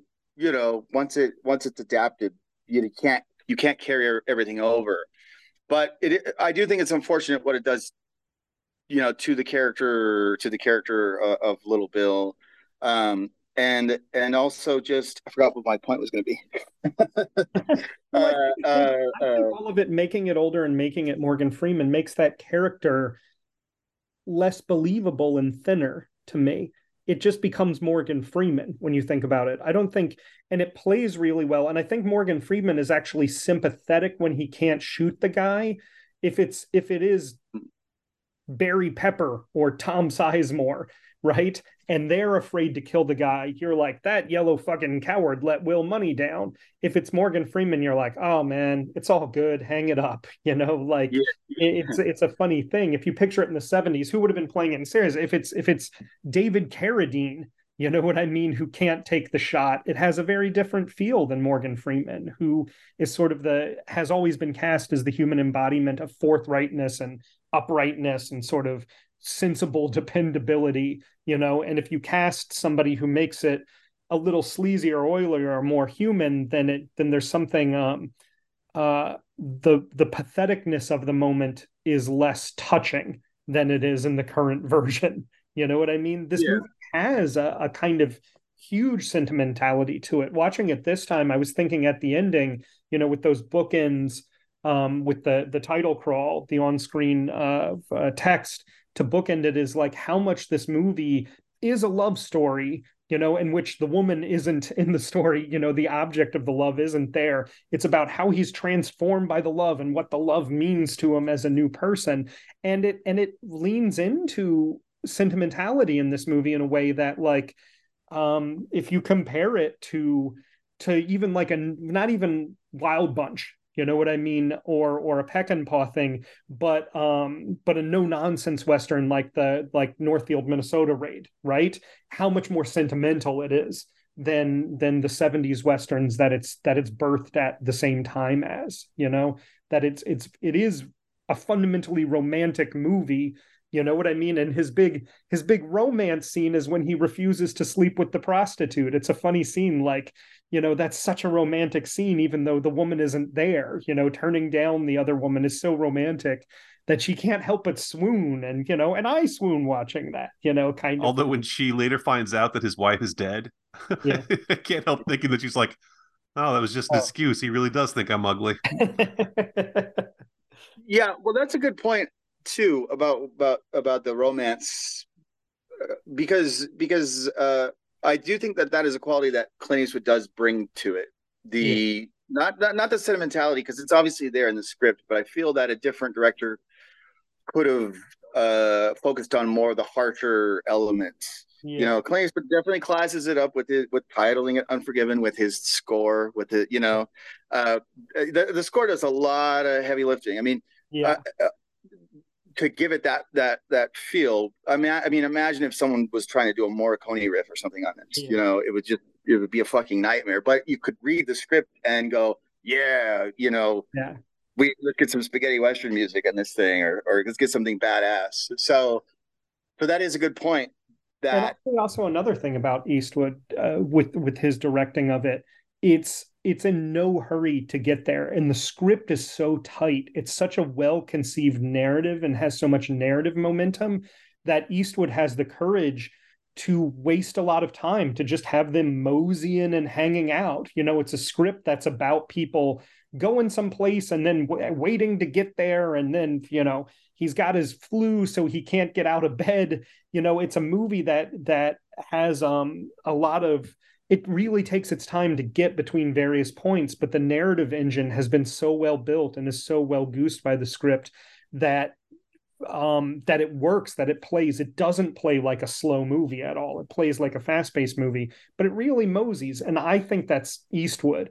I think that Eastwood knows the script is tight enough that he doesn't have to be in a hurry to get there and do the like, you know, because I just also this week watched the Sam Raimi Gene Hackman Western Quick and the Dead, where like send the camera flying down from cathedral tops and through bullet holes and flip 180, like, and just keep it going. Like the no as little um narrative fat as possible in that movie. That movie has a lot of aesthetic fat but no narrative fat. It's trying to get from scene to scene to scene as fast as possible. And this movie doesn't do that. This movie like takes its sweet ass time. It's two hours and 10 minutes and it doesn't play long. You don't feel like i always i usually think two hours and 15 minutes is the kiss of death for a movie running time.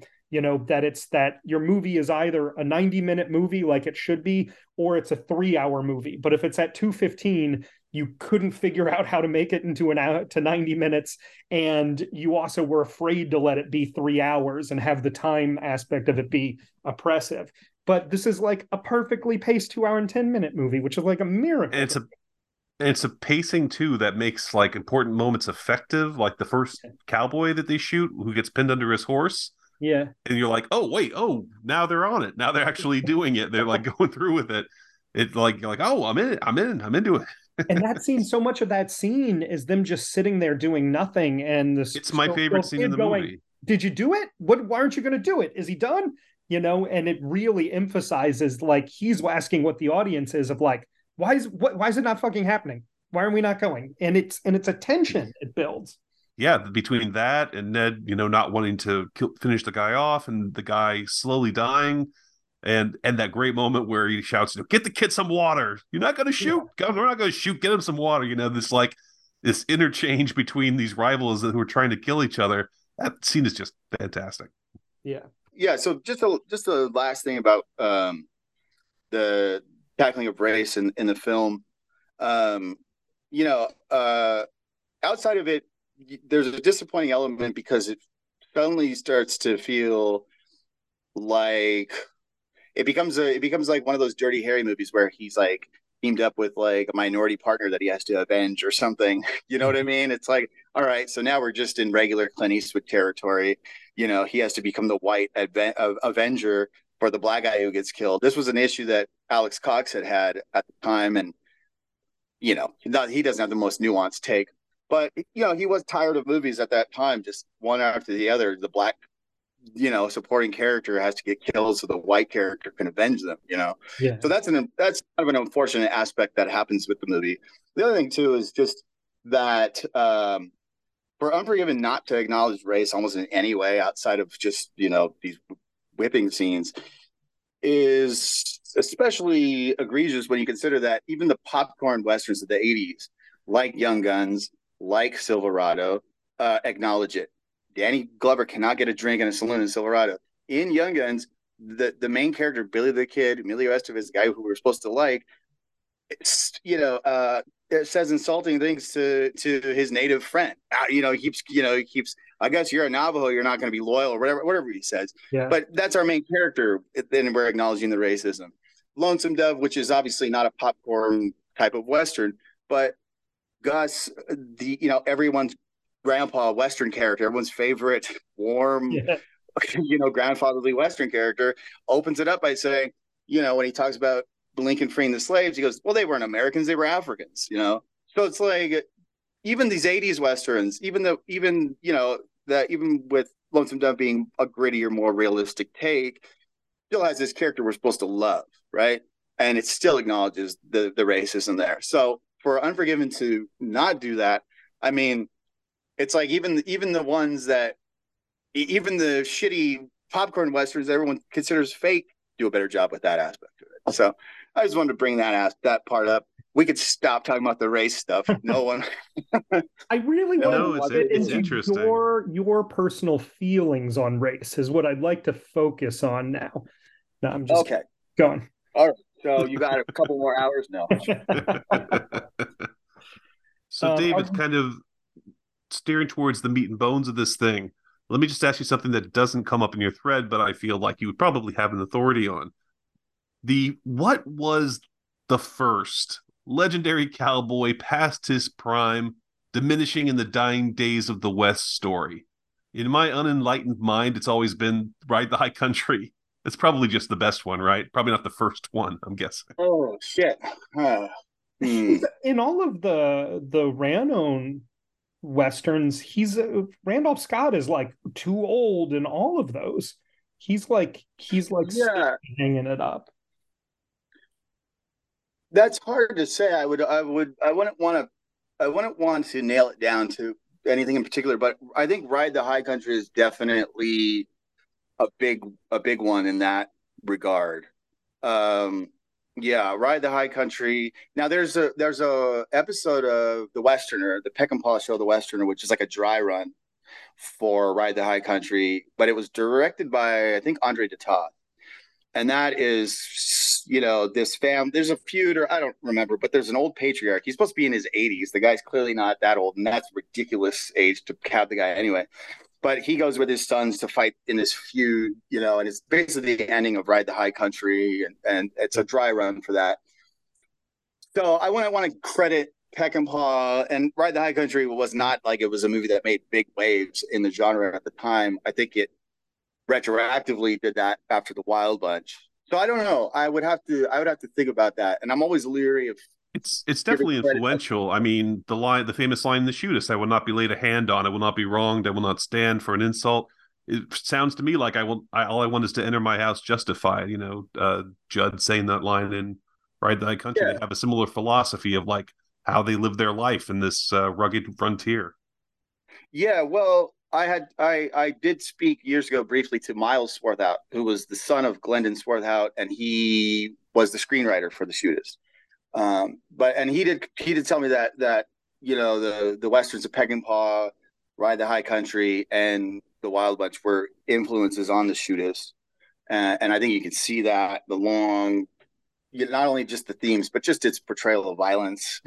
you know, um, no yeah, and, and and that's one of the funny things too because David Webb Peoples was not a fan of Peckinpah, was not a fan of the way he portrayed violence, but uh, whether it be the shootist or something like the Culpeper Cattle Company, which counts as an influence or whatever. He's maybe not influenced by by Peckinpah's westerns. Maybe the scale of the violence is too much for him. I don't know. But uh, he's definitely but shooting somebody by... in the rectum seems very Peckinpah to me. Well, well, pe- people seem to be very influenced by the Peckinpah ripoffs. Is all I'm saying. Is that maybe he didn't like he didn't like the source, but he was, but he loved Culpeper Cattle Company, which is a total, you know, it's it, it it pretends like it's Red River, but it decides to become the Wild Bunch at the end, and it's full of, you know, it's it has the biggest body count of any cattle drive in the history of the West, you know.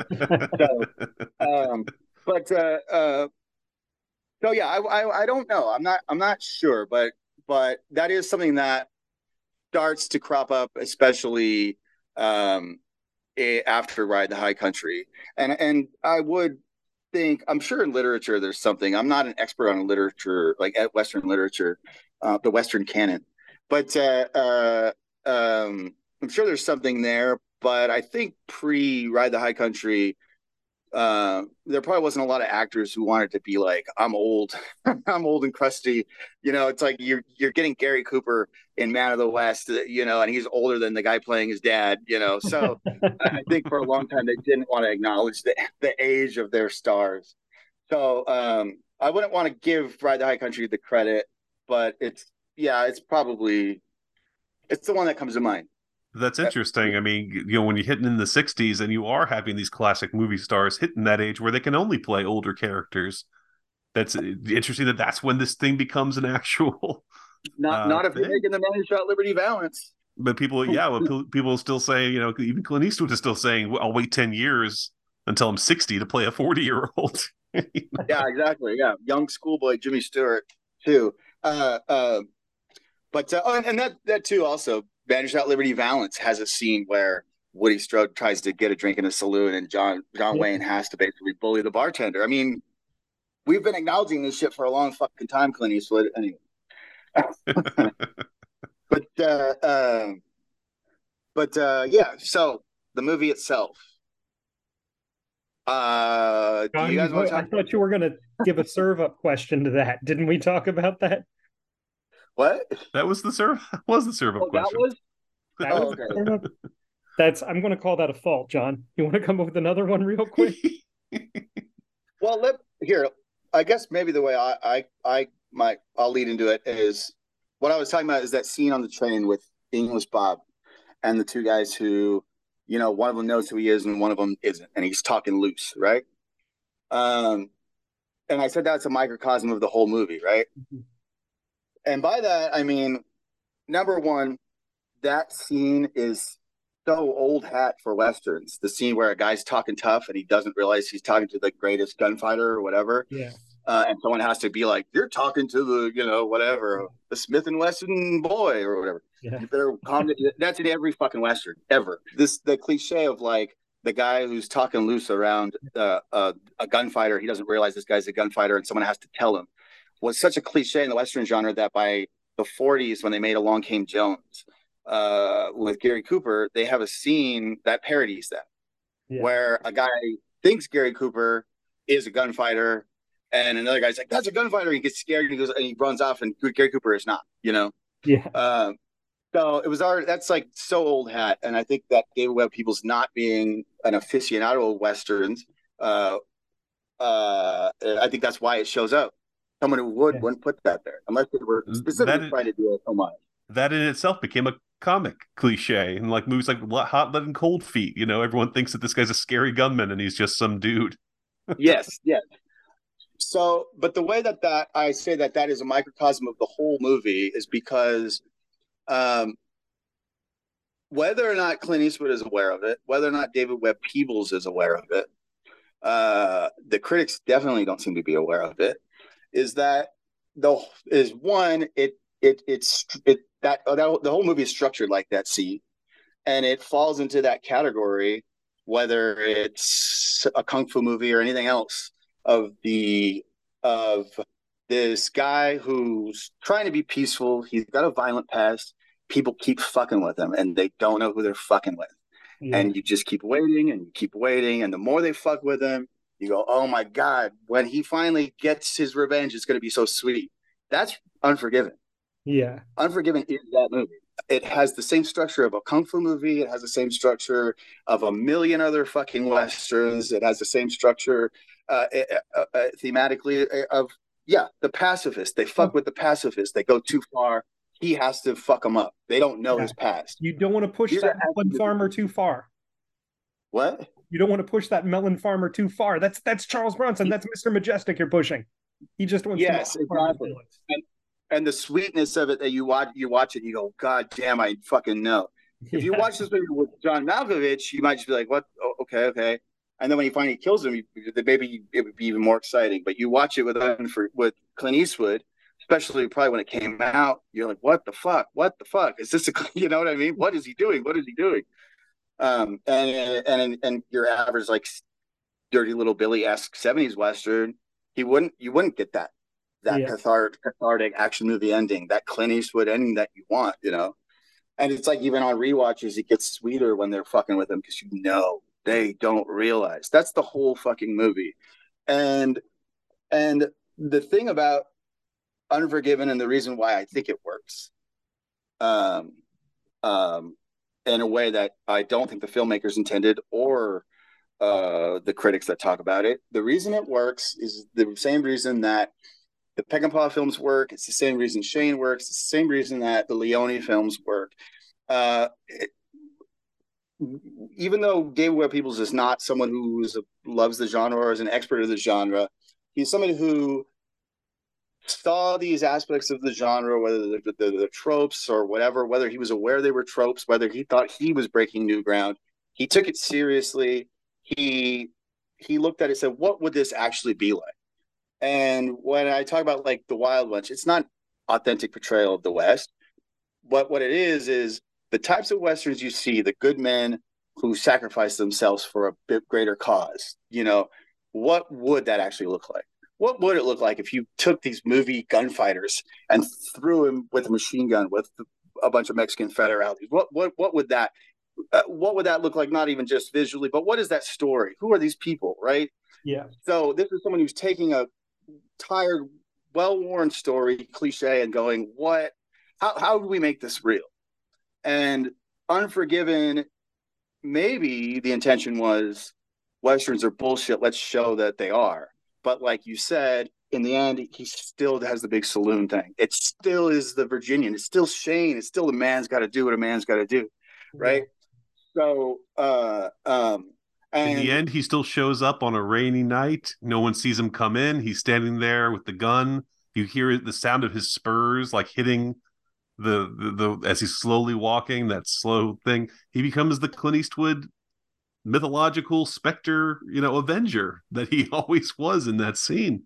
The guy it's, uh, exactly uh, who shoots a bunch of anonymous characters without names, effortlessly kills them all, and doesn't take a bullet himself, and isn't even in danger of it. You know, like that. That sort of like Hollywood ending of like those guys are fodder. The people he shoots.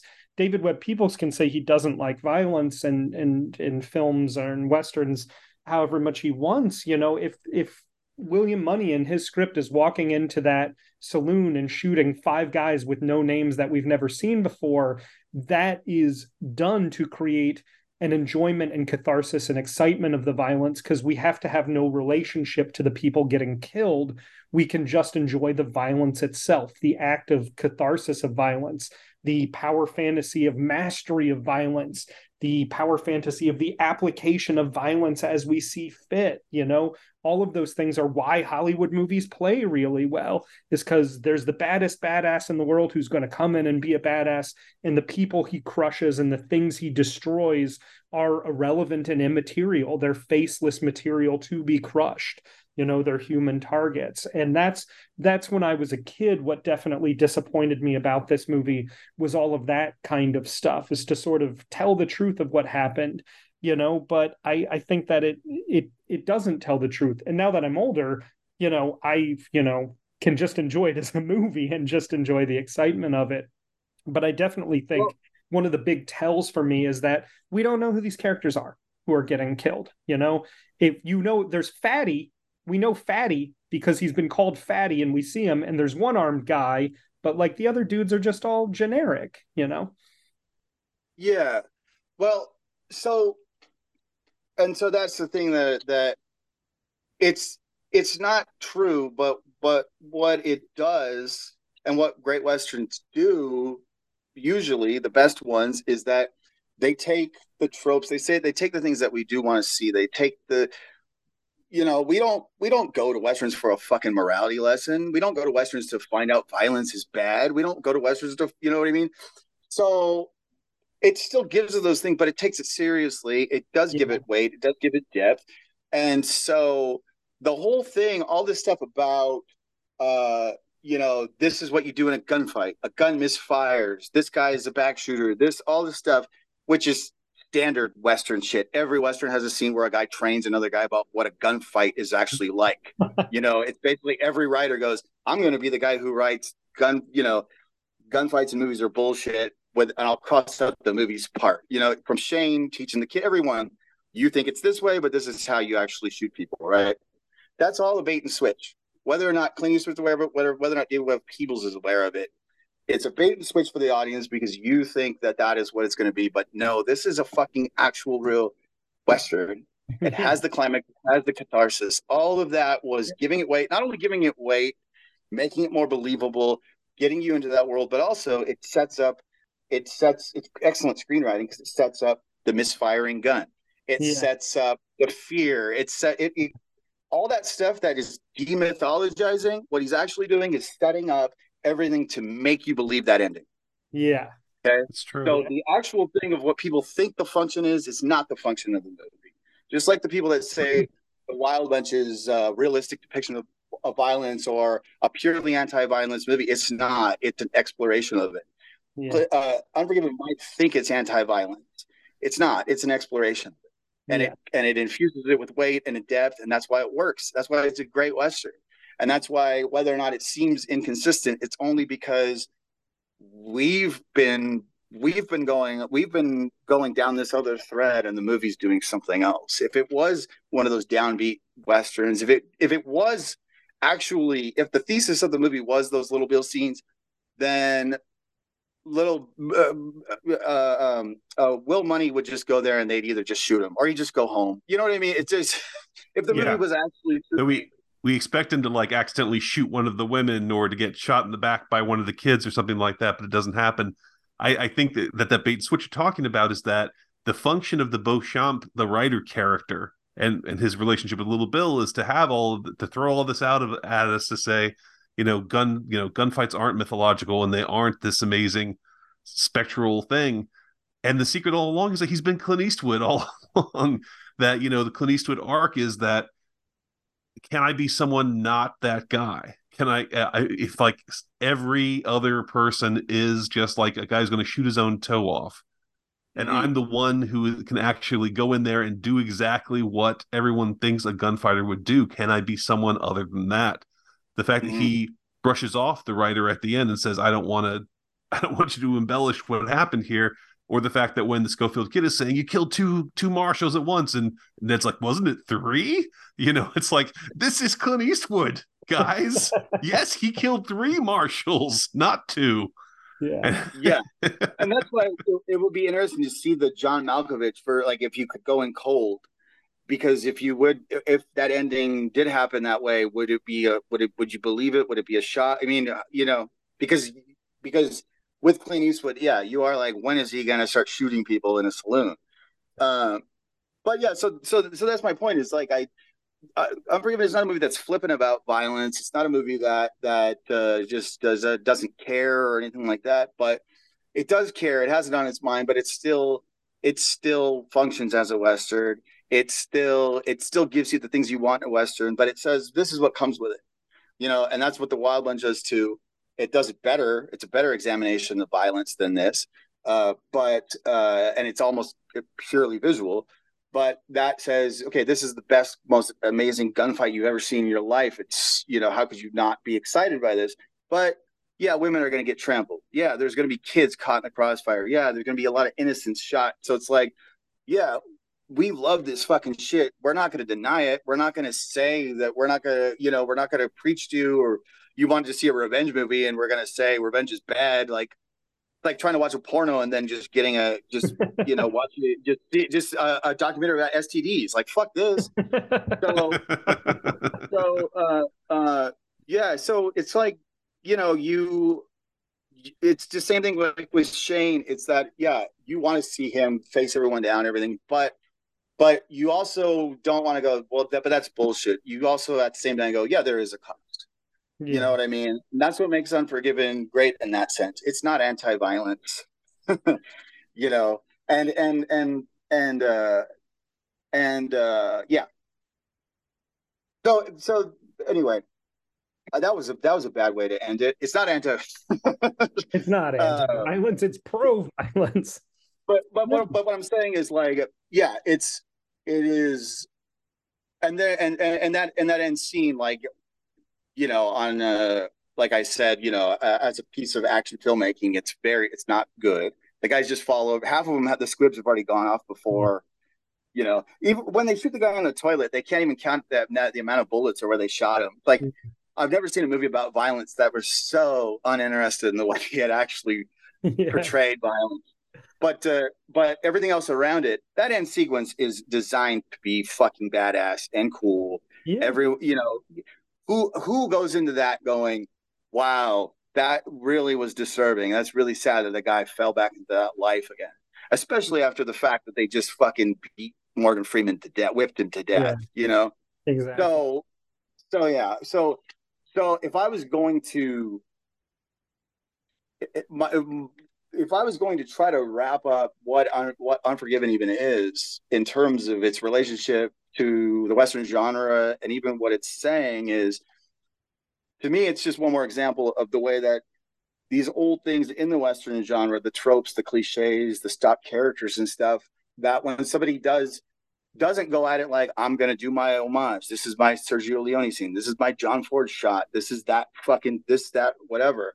But they they, they look at it and they go, and it doesn't have to come from like directly like history and tons of historical research. But anyone that just even goes, what would these characters actually be? Well, how would this actually play out? You know, and and, and but still can give you that genre stuff. That's the that's always going to be the best type of western. Okay. There's there's a, a shot, uh, ba- um, a series of shots where they're waiting for the woman to bring them the money, and you know Schofield Kid is confessing he's never killed anybody before. Kind of famous dialogue scene, you know, where he says, you know, we all got it coming, kid. The way he cuts between him and the kid, and you realize the geography of it is that there he's his back is to the kid. He's look he's watching the woman as she arrives, but the way that he cuts it looks like he's looking at him you know, it looks mm-hmm. like it's a it's, it's a reverse shot between the two of them. It's beautiful and it's brilliant. And I think that that that where you're talking about is like what this movie is. Is that he's making he's doing that magic with the storytelling as much as he's doing it with the actual uh, shots.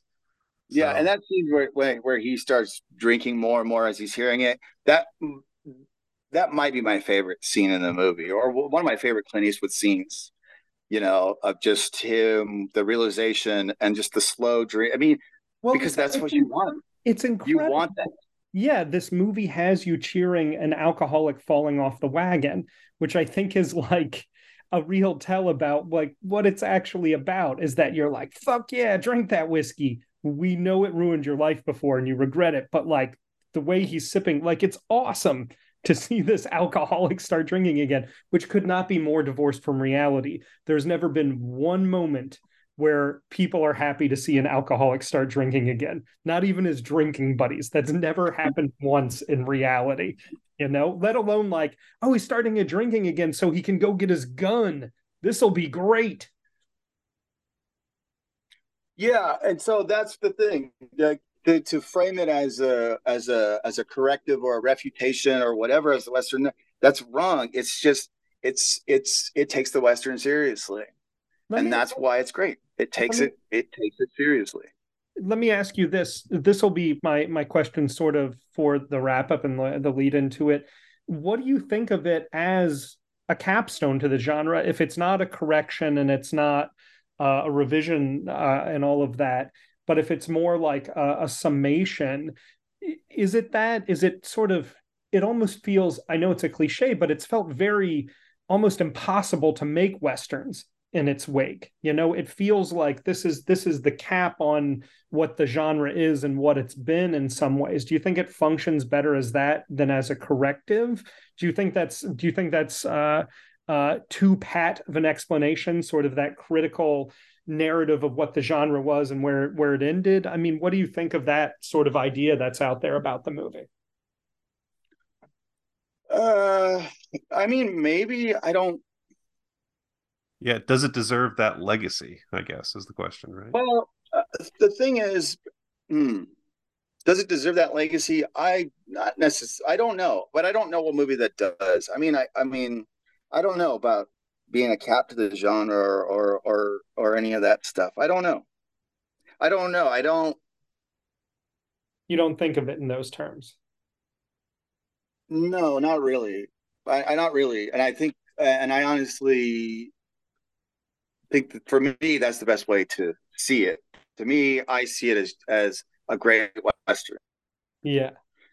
And and and I and and and and that's my whole point. All this long fucking all this preamble and all this backstory and shit is because it because I do want to say it falls within the, those parameters. It loves the genre. It upholds the genre. If anything, it infuses uh, new life into old cliches, old tropes.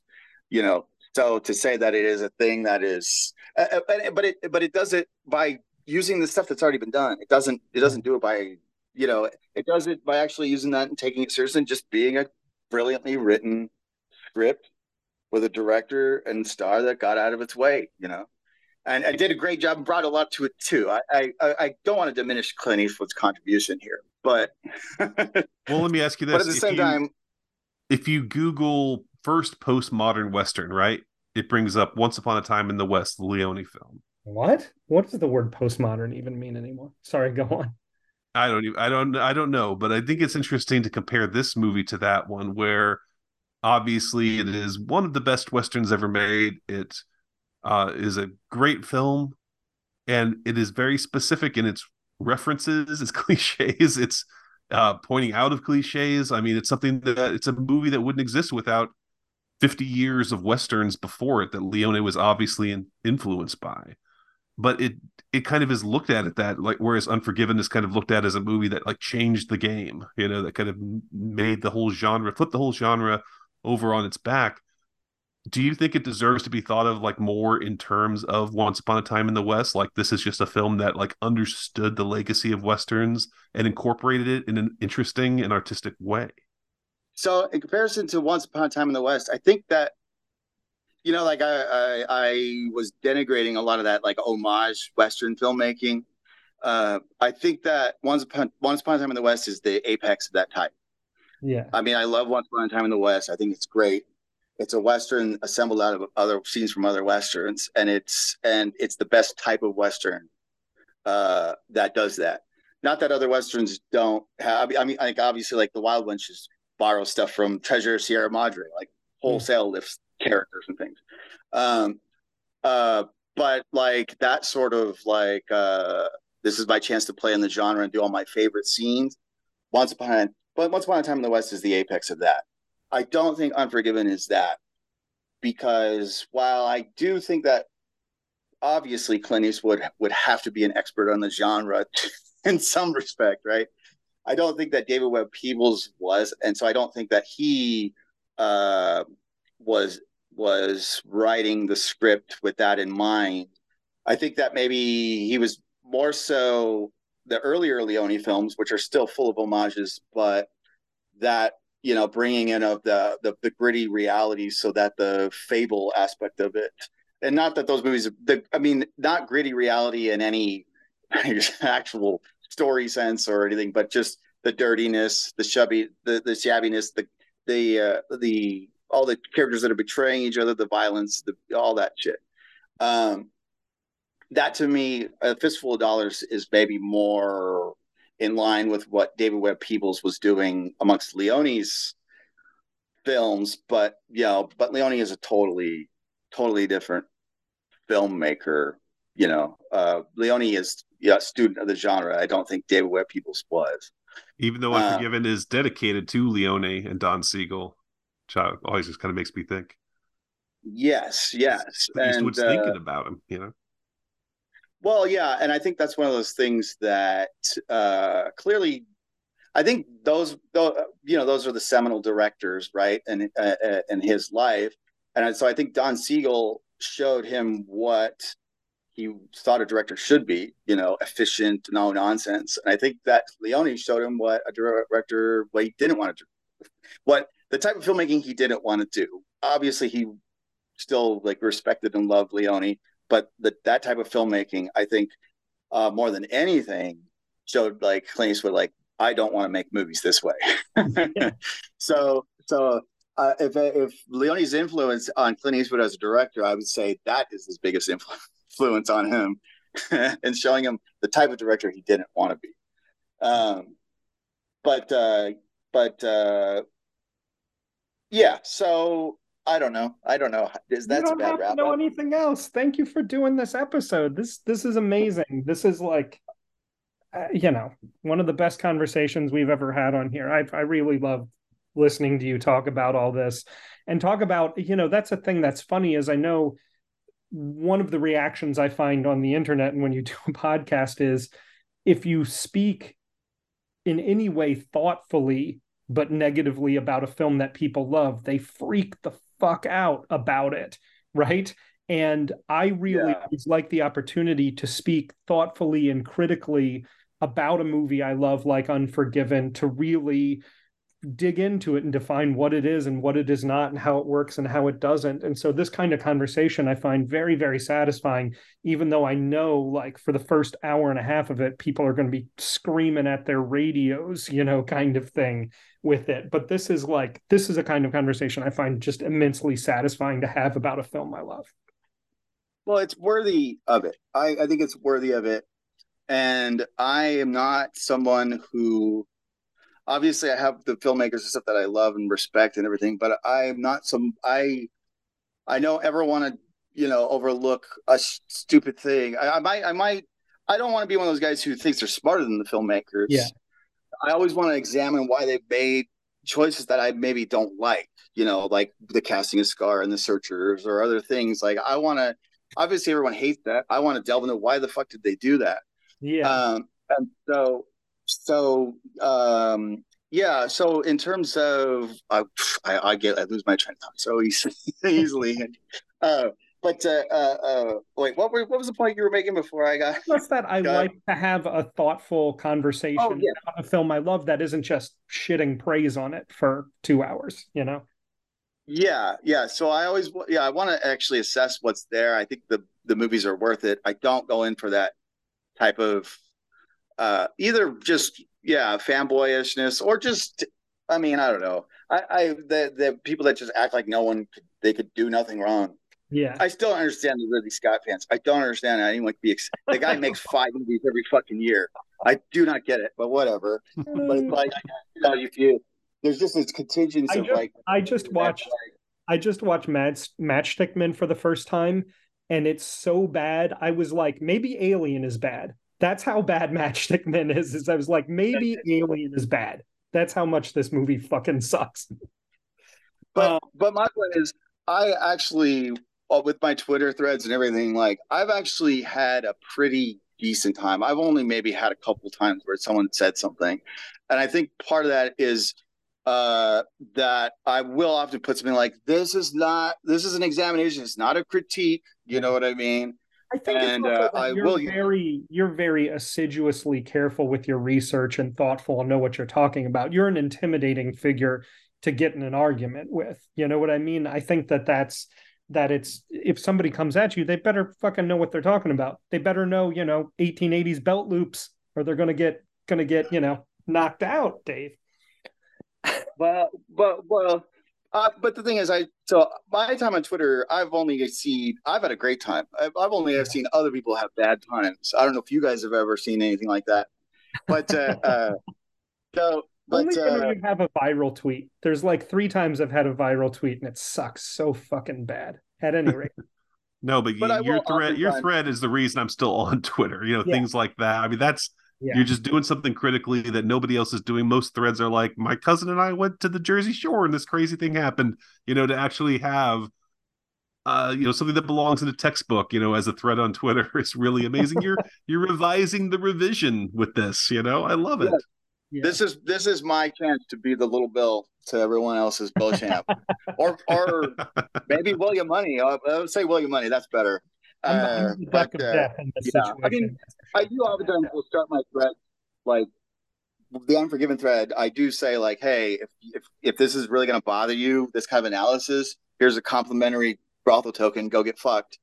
so I do kind of let people know like, if you're going to engage with this, like, this is what we're going to talk about. So just know what you're getting into. If you don't like it, just leave now, or say, or I will uh, oftentimes say, or comment something so I can block you, so you don't ever have to be bothered with this shit again. so I do kind of, I come out guns blazing oftentimes, so maybe that helps too. But, um, but uh, so far I haven't really had the, those kind of bad experiences on Twitter. But uh, yeah, but with you know, like with the race stuff and Unforgiven, it's like, ooh, uh, do I want to put this yeah. you know, and you know that could be screenshotted and taken out of context and yeah. or misinterpreted. I, un- I, understand that. I understand that. And as much as I hope that you do pick up the thread one day and, and do more with it, like you don't need to. It's so great as it is. And now already. we've got this you don't have to worry about the headache. Yeah. yeah. Thank you so much for doing this, David. Thank you so much for talking Unforgiven with us. This was really great. Thanks, Thanks for having me. I, I, I hope it was a little uh, it was coherent for people. So absolutely. Absolutely. More coherent than we usually are, I'd say. Okay. Well, that's great. Um, just remember, Unforgiven, great movie. Doesn't deserve all the things that people say about it, but deserves got nothing to do with it.